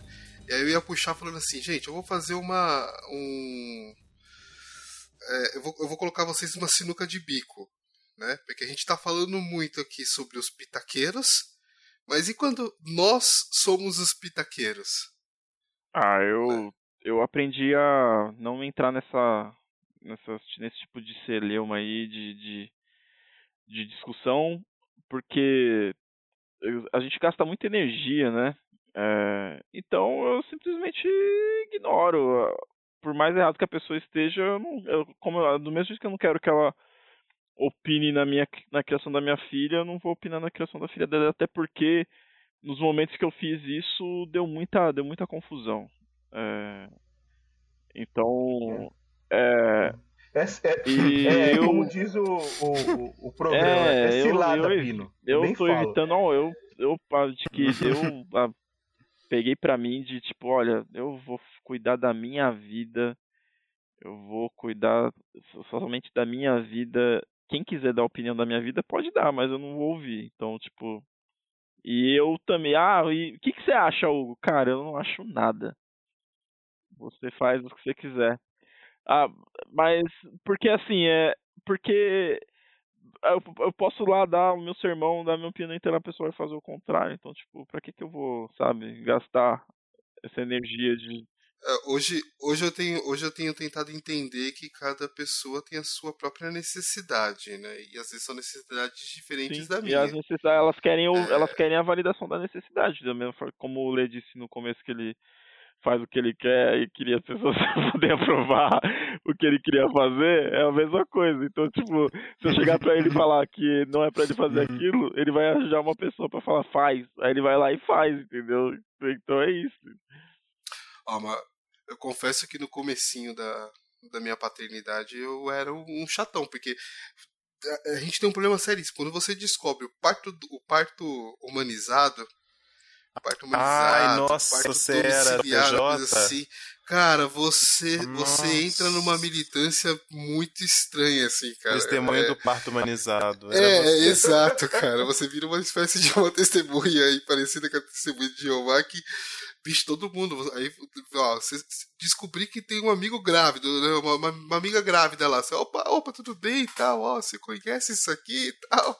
Cara, era foda. E aí eu falei, não, porra, por que eu tô fazendo isso? Quando eu percebi que, às vezes eu falava com algumas pessoas que a pessoa olhava para mim fazendo cara de alface, que era a tática que eu fazia quando não tava. No torneio que eu mais temia, né? Que a pessoa tava me, me pitacando, né? Quando eu percebi que estavam fazendo comigo, eu falei, caralho, Olha, que mas... bosta que eu tô fazendo aqui, mas... gente. mas, mas tem um negócio que até hoje eu me coço. Eu, eu, eu, eu já mordia a mão, assim, para não falar para as pessoas. Não falo mais, mas até hoje, quando eu vejo, eu fico maluco, me coçando para poder falar pra pessoa. É quando eu vejo a galerinha levando os bebês, né, eu vejo um pai ou uma mãe levando uns bebês naquele canguru. O canguru Porque e não o sling, eu sou, eu sou né? Muito, eu sou, eu, e não sling, ou, ou, ou, as mochilas sling, né, tal. Mas é, eu sou muito, eu sou muito adepto do sling, sabe? A, a, eu carreguei minha filha até hoje. Essa, a gente saiu essa semana que eu fui levar ela na casa da avó dela. E, e aí eu, eu, eu coloquei uma camiseta do, do paizinho lá, né? Tem, tem uma camiseta do paizinho, vírgula, que tem o desenho de um pai carregando a, a cria, um pai negro, né, carregando a cria no sling. Aí ela olhou para mim, ela olhou pro meu desenho assim, ela falou, pai, eu quero ir no sling. Eu, não, filha, pelo amor de Deus, você vai andando, né? Não, não, eu quero ir sling, eu quero... Ela chorou, chorou, chorou até sair com sling. Então eu sou apaixonado por sling, cara. E aí quando eu vejo a galera... E você criou um monstro que quer andar no sling. Três metros de criança... Pai, me mete no sling. É. Não, eu já tenho 40 quilos, não dá é, mas é quase isso. Ela tá com, ela tá com 15 agora. Uhum. Mas, é, mas aí quando eu vejo a galera levando, levando no, no canguru, bicho, veio uma fera. Eu não tenho, eu não falo mais, mas. Desaprovando, né? Você como é tá difícil errado, segurar, cara. É, eu acho que eu solto aquele olhar tá foda, errado. né? Aquele olhar tá de errado, desaprovação. Não, mas você sabe o que, que eu, eu, eu passei a fazer? Eu tinha. Eu, eu fico. Eu vivo muito numa. num beco sem saída, porque é mais ou menos assim. Eu sou professor, né? Então eu tenho por obrigação apontar as coisas que as pessoas estão fazendo errado. Eu acho que o Marcos entende o que eu quero dizer. É, e é obrigação nossa trazer o conhecimento para as pessoas. A gente pode deixar as pessoas viverem na, na, na escuridão. No obscurante. Exatamente. A gente não pode. A gente não pode. Mas ao mesmo É um dever moral do professor. É um dever moral. Mas ao mesmo tempo você. É dever moral mesmo. É, é literalmente. Mas no mesmo tempo. Você jurou, né? É. Mas ao mesmo tempo você precisa é, entender que é, é, é assim, é o que a pessoa escolheu. No que pese o fato de eu ter inúmeras explicações científicas, anatômicas, de crescimento biológico, químico, blá blá blá blá blá, às vezes a pessoa não tem dimensão de absolutamente nada do que ela está fazendo, mas ela tem muita consciência de que aquilo está fazendo é o melhor para a cria dela, porque ela está fazendo com muito amor. Então, é, é algo muito complicado. Porque, por exemplo, eu queria poder falar para as pessoas assim, porra, não, não. Outro dia eu tava brincando ali com, com o Ben no, no, na, na área verde que tem ali, no pomar que tem no, no condomínio. E aí, cara, passou um, um, menino tava brincando com o pai, de repente deu um fuzuê lá, o pai pegou, puxou o braço do menino, deu um tapa na bunda dele, e eu fiquei assim, e o, e o Ben viu minha reação, e ele ficou olhando assim pra mim, e olhava pro menino, e aí ele tá começando a falar, agora ele falou, neném, neném, e ele fez a cara de, de do menino tá triste, sabe?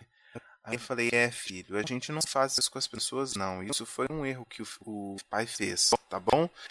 Não se preocupa, não. Assim, independente da circunstância, conversei com ele, aí mudei o foco, né, para ele não ficar pensando naquilo demais e para eu também não ficar pensando naquilo demais. Mas me deu uma puta da vontade de falar assim: sabe o que, que eu queria? Eu queria que a Inquisição te pegasse por conta da, do seu avanço de velocidade no sinal. Eu queria que a Inquisição te pegasse e tirasse seus miolos fora pra você deixar de ser idiota. Pra ver se resolve. Porque, cara, é, é, isso dá muita vontade. Seria o meu dever moral enquanto professor virar a pessoa e falar assim, cara, aqui não é assim que funciona as coisas, sabe? Você batendo no seu filho, você vai criar um trauma nele, não vai ser legal. Ele vai aprender que tudo que ele faz errado tem, é na base da, da porrada, o, o, o corretivo. E tudo que as pessoas fizerem errado com ele é na base da porrada que ele tem que resolver. Então é ruim para você. Mas aí eu tenho que entender que às vezes essa pessoa tá achando que ela tá fazendo isso e todo amor que tá envolvido nessa criação, nesse ato, tá envolvido nesse ato. Então eu não posso falar nada. Mas eu vivo assim constantemente na, linha muito tênue entre falar assim, com licença, é, você tá fazendo merda. Só um minutinho aqui, vem cá, deixa eu te mostrar. Tem uns artigos aqui, vou te dar pra você poder ler. Você vai ali ler, você volta aqui, você vai ver. Como é que você vai ficar uma pessoa melhor? Mas eu tenho que entender que a pessoa talvez não, quer saber minha opinião. Assim como por vezes eu não quero saber a opinião dos outros, né? Mas eu vivo nessa sinuca de. Obrigado. Ah, consegui desabafar. Tô, tô não, mas é, essa sensação é, é frequente mesmo. É, é coisa que todo educador vive, né? Esse, esse, esse dilema, vamos dizer assim, moral, que é você ser. As, as pessoas. Aliás, as pessoas que são próximas da gente, que conhecem é, a, a, gente enquanto professor e tal, sempre esperam da gente, enquanto uhum. professor, uma, uma, uma fala professoral, uma explicação muito bem fundamentada. Para dar o ponto e... final do assunto, né? É, e aí, é, e aí, Marcos? E aí, Marcos? É, é, a história da minha é, vida. O que, que você acha, né? Às vezes, às vezes eu não acho nada, às vezes eu não quero achar nada, às vezes eu me reservo o direito de não achar nada para que também eu não possa, diante do, do, do conhecimento que, que nunca é, é, total, né, sobre as coisas. Uhum a gente também não, não, não, não pesar a mão é, nesse processo. Mas quando a gente é, tem isso em conta na criação dos filhos, torna, torna pra gente ainda mais, é, como vou dizer assim, aflitivo, né? Essa experiência. Porque, por exemplo, a minha mãe é, como eu falei para vocês, ela foi professora, então ela, é, ela tinha uma noção do que, que era a questão do castigo físico para uma criança, mas ela por diversas vezes usou como expediente o castigo físico para educar os filhos. É, é uma idiosincrasia do, da, da própria questão, mas eu vou fazer o quê? Como foi criado? Aí ela pode falar assim: ah, mas você não tá aí com 40 anos, bem criado, criando seus filhos, é, do jeito que você da, quer. É, é a e, carta, você né? não foi pras drogas, você não tá, tá Ex vivo. Exatamente, então você tá aí, você quer todo esse rosário, então. E aí fica uma, uma questão assim. Tanto que em relação a, ao João e a Maria Júlia, ela, ela pouco interfere, ela interfere menos que a minha sogra. É, talvez porque ela saiba também que ao interferir e como a gente tem um diálogo mais franco, mais é, democrático até do que eu tinha com meu pai mesmo, né?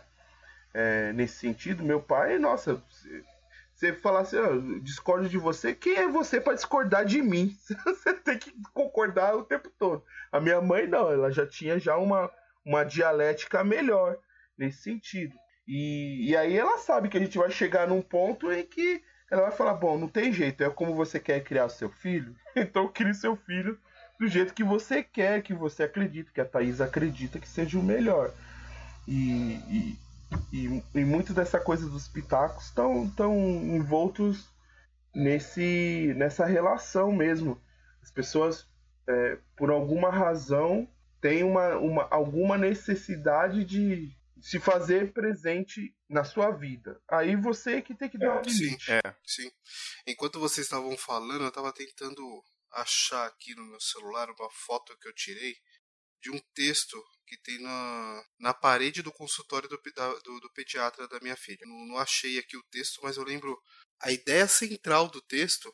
Né, ele mesmo, ele e a esposa lá que escreveram o texto lá no, na parede do consultório, e, e, e ele deixa bem claro do tipo, cara, se livre da culpa, se livre dos pitacos, né? Mas principalmente assim da, da culpa da maternidade e da paternidade, porque você está fazendo certo. Você está fazendo certo quando você está criando seu filho com amor, porque o melhor para o seu filho é você. E eu acho o texto foda. Eu estava tentando achar aqui porque eu, ia até ler, mas não, não, não achei. É, de repente eu trago em, outros, em, em um outro episódio depois. E, e, eu acho que é muito isso, sabe? Só que a merda é que todos esses pitacos para gerar culpa né, no, nos pais é, é, muito fácil, né? E aí eu acho que a gente tem um, dever aí também de falar pro pessoal, olha, cara, se empodera, o melhor pro seu filho é você. Se você estiver fazendo com amor, se você estiver fazendo pensando nele, né, pensando no, no bem-estar dele, que ele vai ter algum, alguma coisa boa ou alguma coisa melhor na vida porque você está optando dessa forma, cara, segue o jogo segue o jogo, você tá fazendo certo, você tá sendo pai, você tá sendo mãe. Não existe cartilha, esquece cartilha, qualquer cartilha que alguém queira te, te entregar. A paternidade, a maternidade é erro e tentativa, cara. Tentativa e erro o tempo inteiro. Acho que é isso. Mas eu acho certo? importante também dar um passo atrás e questionar, né? Se é isso mesmo que tem que acontecer. Mas esse questionamento tem que ser da pessoa. Exatamente. É tô, mas é, é, isso que eu tô falando. Exatamente, estou falando isso é, para os nossos Não, mas é, é, exatamente disso que eu tô falando, cara. Assim, no sentido de, se você vier para trás se questionar, isso é muito importante. Sim. Mas isso tem que partir de você. Não dá para, por exemplo, a gente enfiar a goela abaixo. Tá, tem que estar tá aberto. Se você se propõe a ter uma. a dar uma, uma criação da qual a criança tenha o direito de, de experimentar tudo, você tem que também se, se, se propor a receber o, as negativas também, né? Tanto as positivas quanto as negativas. Então, tipo, você vai, é. você vai receber o positivo que Perfeito, você quer, isso. que você deseja, mas também você tem que estar pronto para receber o negativo e aprender a lidar com isso. Perfeito, cara. Tem uma questão aí boa, que são duas criações ao mesmo tempo, né? É a criação do seu filho, da sua filha, e é uma recriação sua enquanto pessoa também, né? Você passa a enxergar o mundo de uma forma nova. É, você tem que, você tem que, é, você se propõe a se abrir, a entender o espaço de todo mundo e passar Sim. isso como legado para pro seu filho, você tem que também ver que você vai receber negativa dentro disso também. Às vezes ela não quer saber do que você tá querendo mostrar para ela também, né? Vai ter esses dias, né, que ela não quer, ah, pai, não quero isso, não quero ver isso. Pô, mas isso aqui é importante, isso aqui. Não, mas e aí, não, mas não quero, pai, não quero, tipo, então você beleza, né? Bola para frente. E também, principalmente nessas horas que, que ela vai estar tá mais intempestiva, né? De, de, de responder, de, de questionar, de, de querer se colocar no lugar dela, né? Porque você está empoderando ela, ela vai querer, ela vai querer fazer as coisas dela. Então vai chegar uma hora que ela não vai, que ela não vai entender isso direito e vai achar que ela negando aquilo que você está dizendo para ela fazer é o certo, e sendo que não é também, às vezes não vai ser. Então tem que aprender a lidar com isso também, que é o que eu estou fazendo agora, que eu estou tentando lidar com isso, tipo, eu deixei ela ser, eu propus uma liberdade maior para ela, né? De conhecer o mundo, mas agora mas também estou recebendo essas negativas de ela achar que ela pode tudo também. Então ela não pode tudo, sabe? Ela pode, mas não pode. Então, para fazer isso entrar na cabeça dela tá, tá sendo difícil, mas porque é isso, né? A paternidade é isso. Tipo, mostrar, mostrar o que ela vai fazer, mostrar o que ela pode fazer, mostrar o que ela pode ser, apresentar o mundo para ela e também mostrar para ela que ela tem que dar uma segurada em alguns momentos, que é que, que é essa hora que a gente vê onde que a gente está acertando, né? Na, no momento de criar nossos filhos. Eu estou aprendendo isso com ela. Eu, infelizmente, não tive isso com, com os meus pais, né? De, de nessa criação de tipo, é, de, de ter essa liberdade, de, de, de aprender liberdade. as coisas, de receber essa informação que a gente nunca, que a gente não teve, né? Pelo menos é, como o Lê disse lá atrás, no começo, que a gente não tem esse acesso a todo esse acesso de informação, né, infelizmente. Mas agora que eu tenho, eu estou usando isso para ajudar ela e ajudar a mim também. Eu aprendo junto, eu aprendo tá junto certo. com ela. É isso. Isso aí. Gente, muito obrigado pela participação de vocês aqui, cara. Mas a gente precisa encerrar nossa pera pauta. Peraí, peraí, peraí a gente precisa encerrar a pauta, mas a gente vai para as indicações. Né? Não, isso. Calma, querido. Não, muito obrigado nessa, por, por essa pauta linda. Ô, ô, ô Lê, eu não vou mais mexer na sua, na sua pauta, fica tranquilo. Aqui, eu tô. Eu tô vendo aqui que na pauta tá aqui, ó, momento vibrânio. Tá chegando a hora do momento vibrânio. Eu só tô, eu só tô agradecendo é, a participação vibrânio. na ponta de lança. Ai, ai. Mas é isso aí, gente. Valeu, valeu mesmo pela participação aí de vocês. Agora a gente quer ouvir de vocês um, uma outra situação aí que agora são são indicações de vocês aí, indicações variadas, não necessariamente né, que, que, envolvam o tema da, da nossa conversa. E, e aí para isso a gente vai vai ouvir o, a vinheta mais fantástica desse desse podcast, que é o momento vibrânio. Momento Vibranium. Vocês sabem, vocês sabem que momento Vibranium. Não, tá bom, vou ficar quieto. Obrigado por não falar mal da minha vinheta, porque você ouviu que os nossos, os nossos ouvintes e o revisor disse que ela é maravilhosa. Todo mundo me pergunta. Não, não, não, não. Eu acho, eu acho a vinheta muito fazer foda. essa vinheta. Eu acho a vinheta muito foda. Então, galera, o momento vibrando que é? É o momento onde a gente passa as indicações. Acho que o Hélio já falou isso, então não preciso repetir, né? Você é educado, vou deixar os nossos convidados darem as suas indicações primeiro. Sei lá, o que eles têm, um livro, uma série, um texto, uma luminária para comprar, um, sei lá, uma tomada, qualquer coisa pode ser indicada. eu indico eu eu vou começar por mim rapidinho. Eu vou indicar um filme. Eu acho que só o filme mesmo. O livro eu não vou indicar, não. Depois a gente vê no outro dia. O filme que eu vou indicar vai ser o Bird Box. Eu não sei se todo mundo assistiu. Tá nesse. Tá esse hype aí de. de tá Ainda um não. hype total por causa do Bird Box. Eu acho que já passou até um pouco desse hype. Mas eu recomendo assistir depois do hype, não no hype. Eu façam isso, aliás, um exercício. Tipo, nunca assistam no hype, assistam depois. Porque aí você consegue ver é, você, consegue ver tudo que aconteceu e tudo que as pessoas falaram, e depois você vê, depois desse hype todo, desses comentários todos, você vê melhor, você aproveita melhor a experiência de ver alguma coisa ou de consumir algo. Então, tipo, tenta ver as coisas depois do hype, filme, não tenta ver na estreia pitaqueiro querendo me dizer como é que eu tenho que assistir meu filme. Ai, ai, pitaqueiro. eu faço isso porque porque a gente tá nessa época de informação, recebe muita coisa, então a gente sabe, fica abarrotado de muita informação e a gente acaba perdendo o que a gente precisava ver. Então eu recomendo o Bird Box. Bem, pra quem não sabe do que ele tá falando, é um filme que tá lá na Netflix, né? Produção da Netflix, Isso. né? Isso. É um filme do produção da com a moça do. A moça do filme do Keanu Reeves. Que agora Não, ninguém foi conhece. ótimo, Sandra muito, Bullock, muito tá bem. molecada. Sandra Bullock.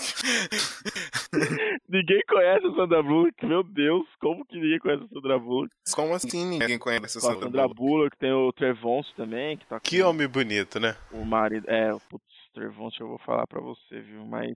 Tem o Trevonte também. Ah, Eu assisti mais pelo. Trevonte do que pela Sandra, mas. é- Mas, mas vamos lá, Ó, né? fala, fala o livro também aí, rapidão, Ah, cara. o livro que eu, o livro que eu ia recomendar é o Sobrevivendo no Inferno do boa. Fizeram um boa. livro do, do, do CD, que é um puta CD, tem 20 anos já esse CD, e lançaram um livro no final do ano passado. É um livro que explica é, algumas letras, tal, o processo criativo deles, e, e dá, uma, dá uma contextualizada maior. Poderia ser melhor, eu como fã do, do Racionais, eu, eu acho que poderia ser melhor o livro. Eles poderiam explorar mais, principalmente as histórias é, deles, né, em relação desse processo criativo para criar as músicas. Mas o livro é bom, ele não, ele não é ruim não. É um livro bem rápido para ler, recomendo também. É, leiam Sobrevivendo no Inferno e assistam Bird Box pela visão, pela tua visão. Depois você vê meme, depois você vê na gaiola, tu tá na gaiola lá, enfim, é, do, do, do Bird Box, mas eu recomendo esses dois aí. É isso. Eu até, eu até pesquisei aqui rapidinho, você falando do livro, porque eu tinha lido uma, uma frase do Sérgio Vaz. E não é a primeira Ah, vez que sim, eu falo do é, Sérgio Vaz aqui, gente. É um do Capão, poeta Sérgio. da periferia de São Paulo, é, que toca. É, do, ele, é do- ele é do Capão. Ele toca o, a Cooperifa, meu. Se você não conhece, vá procurar e vá ler Sérgio Vaz, cara, porque você vai gostar muito. Eu lembro que eu tinha lido uma frase dele, eu vim até correr, eu corri aqui para procurar. Ele falou assim sobre esse livro, é: "Foi com o Sobrevivendo no Inferno que a juventude negra e periférica se formou. Por causa desse disco, muita gente se graduou em autoestima e não entrou para a faculdade do crime." Eu. Exatamente eu. Cara, é foda Ouvi isso. muito. Esse disco, cara, eu consigo falar qualquer coisa desse disco, assim. Eu sou meio que o biógrafo não autorizado dos Racionais, mas. mas isso aí é outra história, isso aí fica pra depois. Mas eu Boa, recomendo sim. Boa indicação, cara. E, e o Marcos? Marcos tá aí ainda? Tô, tô firme aqui, então. Na verdade, eu aproveitei isso, enquanto o Hugo tava dando a dica dele, e fiquei pensando no que, que eu poderia dar de dica, assim. Acho que eu vou dar três dicas, pode ser? É Ou é muita coisa? Pode, claro, cara. Vocês mandam, ficam Ah, tranquilos. beleza. Ah, bom, a primeira dica, que é a- uma coisa que eu gosto de fazer com, com as crianças em casa, assim. É, isso eu não tô dando pitaco, tá? Mas é. Uhum, sei. Sei. Mas eu gosto de, de ler para eles e eu, e eu tenho o hábito de comprar alguns livros é, infantis, né, com temática negra, né? Então, o mais recente que eu comprei para as crianças aqui é o o Mundo no Black Power de Tayo, da Kiyusan de Oliveira. vou falar muito bem desse livro, cara. que é bem legal e acho que é, é importante formar na medida do possível uma biblioteca assim com esses livros infantis para criança com temática da África da questão da autoestima da criança negra que eu acho que é importante. Isso é uma coisa que a gente em casa também conversou assim ah vamos fazer isso porque é legal porque é, a, a minha cultura de, de reconhe- auto-reconhecimento assim do ponto de vista de leitura começou com quadrinhos e aí eu sempre fui fascinado por quando eu via nos quadrinhos os personagens negros então Luke Cage Pantera Negra já lia dos quadrinhos já de pequeno então é, procurava comprar os gibis que tinham esses personagens negros né? O Falcão junto com o Capitão América né? Então tipo acho que é legal ter essa essa experiência literária para as crianças né e aí do o, ponto de vista o- mais o Hugo, você pegou aí, né? É, Nerd Detect, né? Peguei, peguei, vixe, já, já peguei. o, o, Hugo tem um canal aí de nerdices, cara. Ah, é? Tem, tem, o, é, tem uma página chama Nigeek. É, a gente pegou o Blurred, que eles usam lá fora, que é o Black Nerd, né? Aí a gente transformou pra cá de Nigeek. Pegou o Niga e o Geek, aí ficou Porra, Nigeek. que da hora. Aí só a gente que pode falar isso. O branco não pode falar. Não, não. Muito bom. E, é, e, é YouTube ou é podcast? Não, é no Facebook, mas tem o canal do YouTube também. E que vai tá voltando ativo aí. Aí eu entrei no Nigeek no meio do ano passado, mas ele já ele já ele tinha ele já tinha começado no começo do ano, aí tinha parado. Aí eu falei, cara, isso não pode morrer porque a gente precisa desse tipo de iniciativa de mostrar é, é, tudo que é negro, né, de, de, cultura negra, de entretenimento, arte, e a gente foca nisso, de mostrar o que as pessoas estão fazendo aí pelo mundo, não só aqui no Brasil tal, e tem as nerdices também, lá no grupo, né, tem as nerdices em geral, mas na página a gente foca mais tudo que for de arte negra, de cinema, cultura em geral, cultura pop. E tiver negro, gente negra inserida, a gente vai lá e passa pra informação pra pessoa. É legal pra caramba, eu curto demais. É, é que é, por causa da, da, da câmera, depois eu posso até mostrar pra vocês, mas é, atrás de mim tenho, eu tenho um do meu quarto aqui, dei uma improvisada, né? Coloquei dois nichos aqui e aí tem umas coisas meio nerds aqui que eu tenho, uns bustos, que eu sou assinante da Omelette Box, então tem tenho aqui tem um boneco aqui do A gente vai a gente vai tomar o capital da Omelete, a gente vai fazer, o objetivo da Nig que é esse, derrubar o Omelete, derrubar tudo Boa. que esses nerd branco aí cagar regra aí faz pra Precisa, viu? Que tem muito cagar regra mesmo, cara. Pelo amor. Tem, demais, demais. Vai lá, vai lá, Marcos, continua lá. Olá. Não, então o livro é O Mundo no Black Power de Taió, da Kyu-san de Oliveira. É, o livro, né? É, eu, agora eu não tô lembrando a editora, enfim, mas é um livro bacana, tem outros livros assim. E uma outra dica, aí um, um pouquinho mais pessoal, vamos dizer assim, é que a minha irmã, ela é atriz e ela tá faz parte do elenco do espetáculo Roda Viva que está sendo ensinado no Teatro Oficina.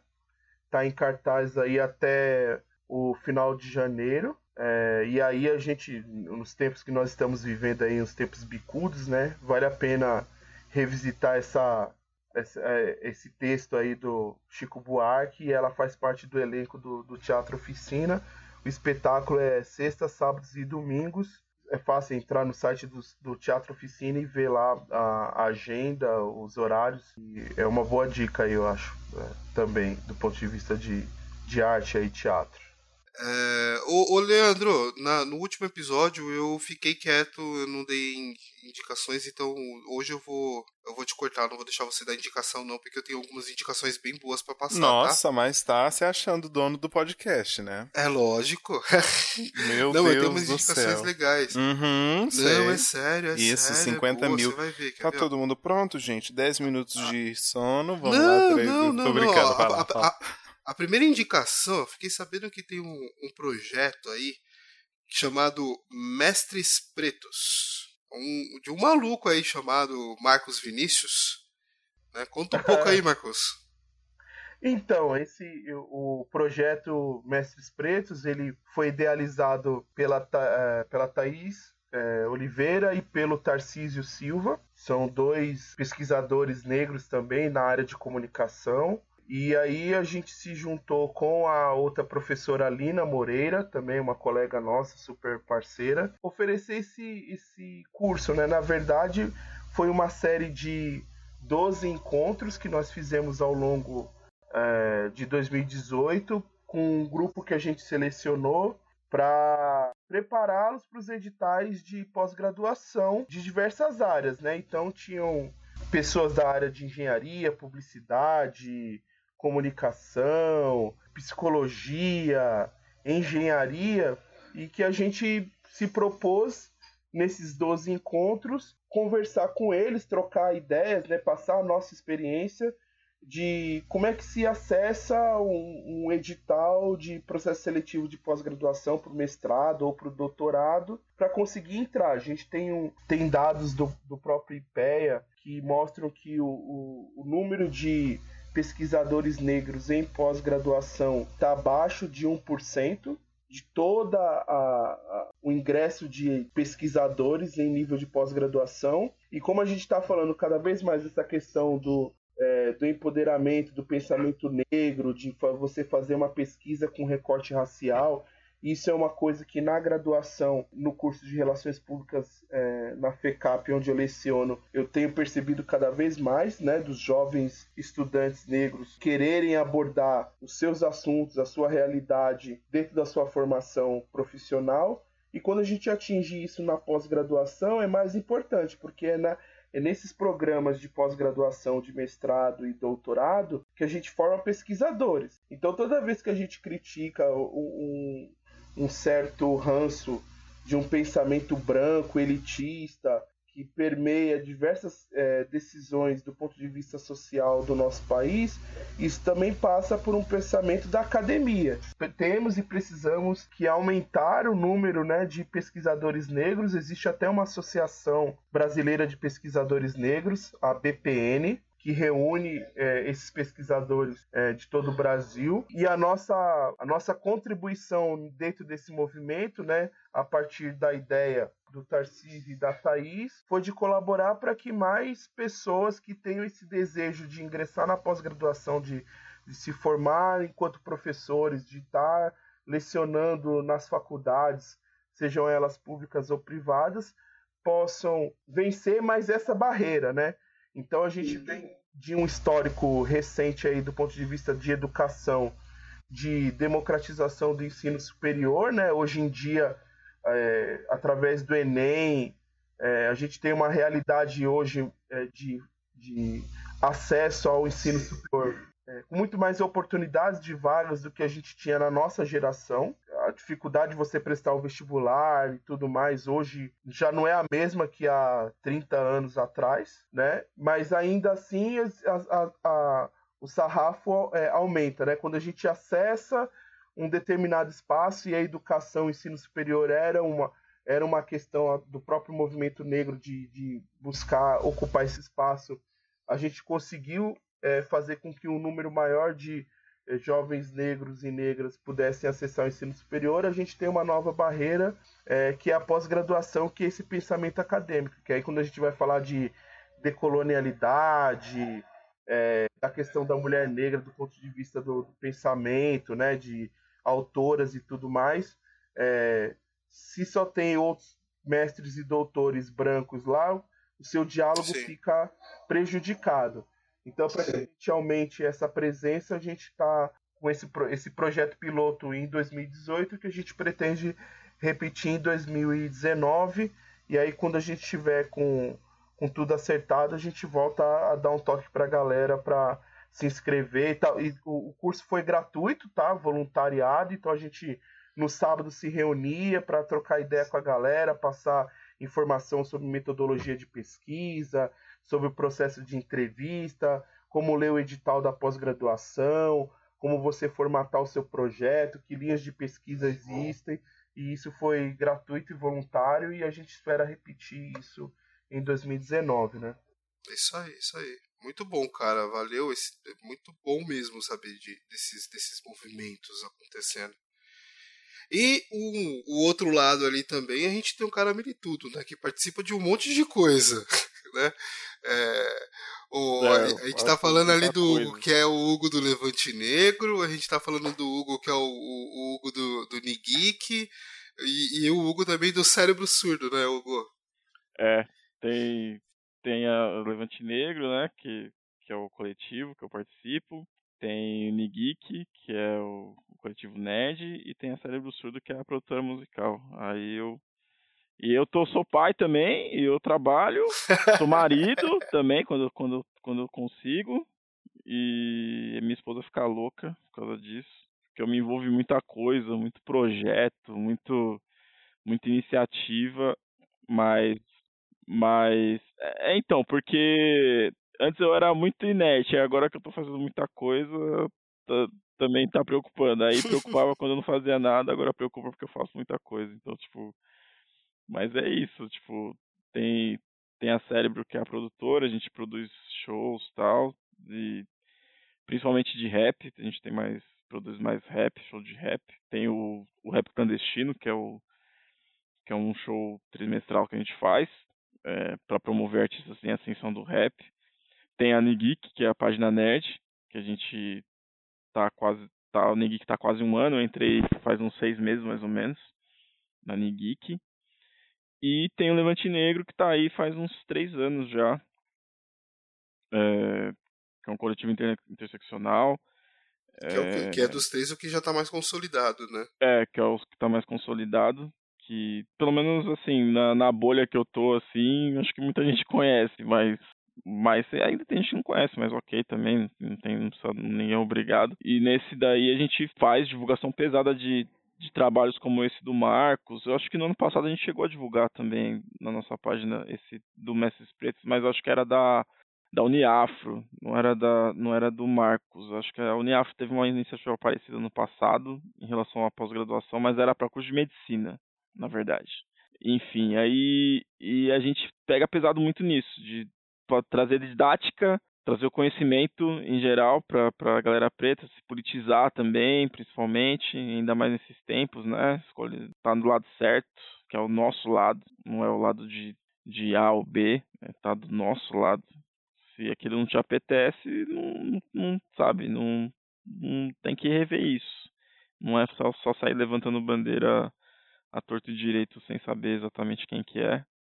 E o Levante está aí há três anos aí das internets, é, recebendo muitos comentários racistas todos os dias. a gente absorve muita coisa. Muito, elogio, elogio, e muita porrada, né? Vem mais, mais porrada. Elogio vem, mas vem mais, geralmente mais porrada. Porque racista é muito. Ele é ávido, né? A pessoa que é racista, ele, eles são, tipo, eles são eles têm um processo, né? Eles têm um método.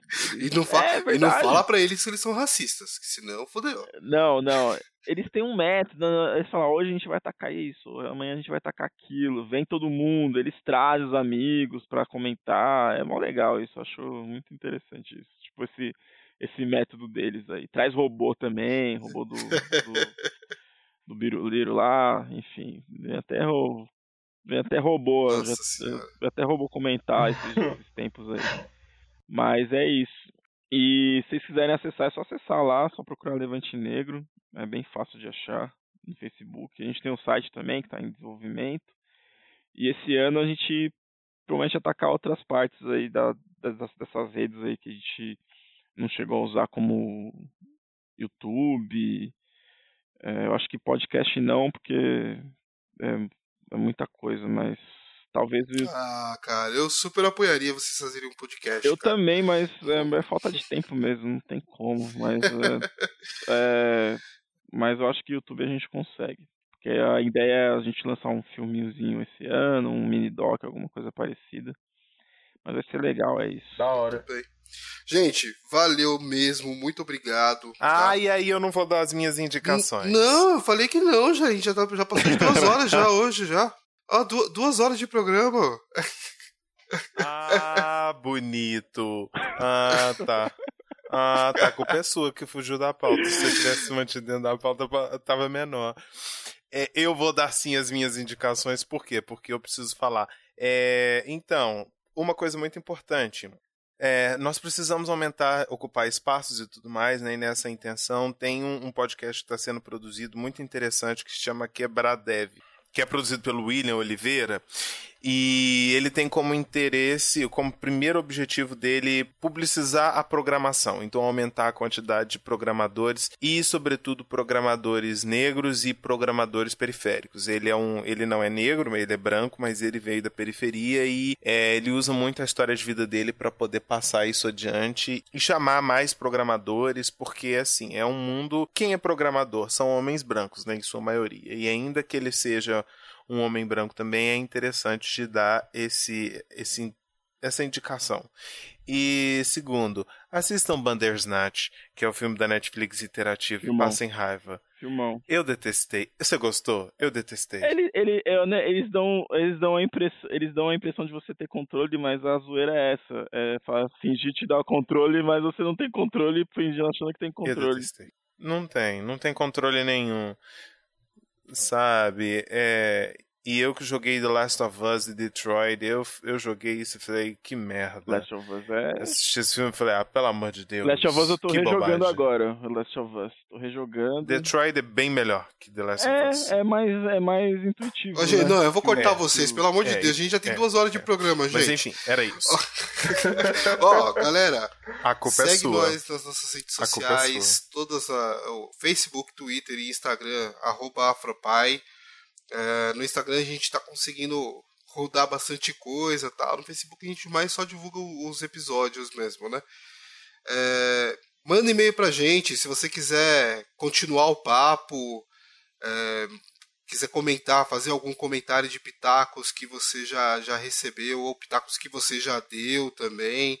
Manda e-mail pra gente no afropai.paizinho.com, tá? E o mais importante dos recados, espera aí que tá pitando aqui, eu acho que o Leandro tá me xingando. É, o mais importante dos recados, gente, apoia nós, vai. A gente tá precisando de dinheiro para pagar a edição, de dinheiro para hospedar os episódios, né? Apoia nós lá no apoia no apoia.se barra afropai. Com, com 15 reais por mês a gente já coloca você também lá no grupo de apoiadores. A gente tem um grupo de apoiadores no WhatsApp que tá muito, muito bom. Enquanto a gente tava gravando aqui, eu corri lá pra xingar o pessoal porque de repente eu olhei no WhatsApp tinham 200 mensagens. E aí eu tava maluco pra ler as mensagens, mas eu não podia porque a gente tava gravando. Eu só entrei lá e falei, ô, dá pra vocês pararem de falar porque eu tô ficando curioso. mas entra lá, o, o- o nosso grupo tá, tá muito lindo, não é não, não, é não ler. É verdade. Sim, a gente espera vocês. Eu fiz co- aqueles, aqueles comentaristas É. que parecem do nada, não é? É verdade. É, eu acho que o grupo é uma, Não, eu é acho que o grupo é uma bosta. né, com Vamos essa- encerrar. Vamos encerrar. então. Depois desse comentário do Leandro, esqueçam o grupo, gente. Não, mentira. O grupo é maravilhoso, é muito bom. É, é muito bom, é muito divertido. Eu gosto bastante. São muitos comentários interessantes, vale muito a pena. Por quê? Porque vai ter minha presença ilustre e a presença ilustre do Hélio também. É. é, lá, lá a gente zoou o Leandro com o negócio do Natal o tempo inteiro. Não, ninguém me zoa com absolutamente É, nada. Eu sou lá. muito empoderado pra alguém me zoar. Gente, foi um prazer gravar com vocês. Muito obrigado pela presença. viu? Marcos, um Vamos abraço, marcar- Hugo. Vamos um marcar abraço. mais. Vamos marcar mais, mais cervejas e psicotrópicos. Ninguém disse isso. Obrigado, gente. E ó, na descrição, na descrição do episódio vai ter as redes sociais aí dos meninos, Vamos, tá vamos. bom? Vamos. É, só se eles quiserem. É, o que eles quiserem. Tchau, gente. Muito Tchau. axé. Tchau, tchau. Valeu. Tchau, tchau. Beijo, galera. Wakanda Forever.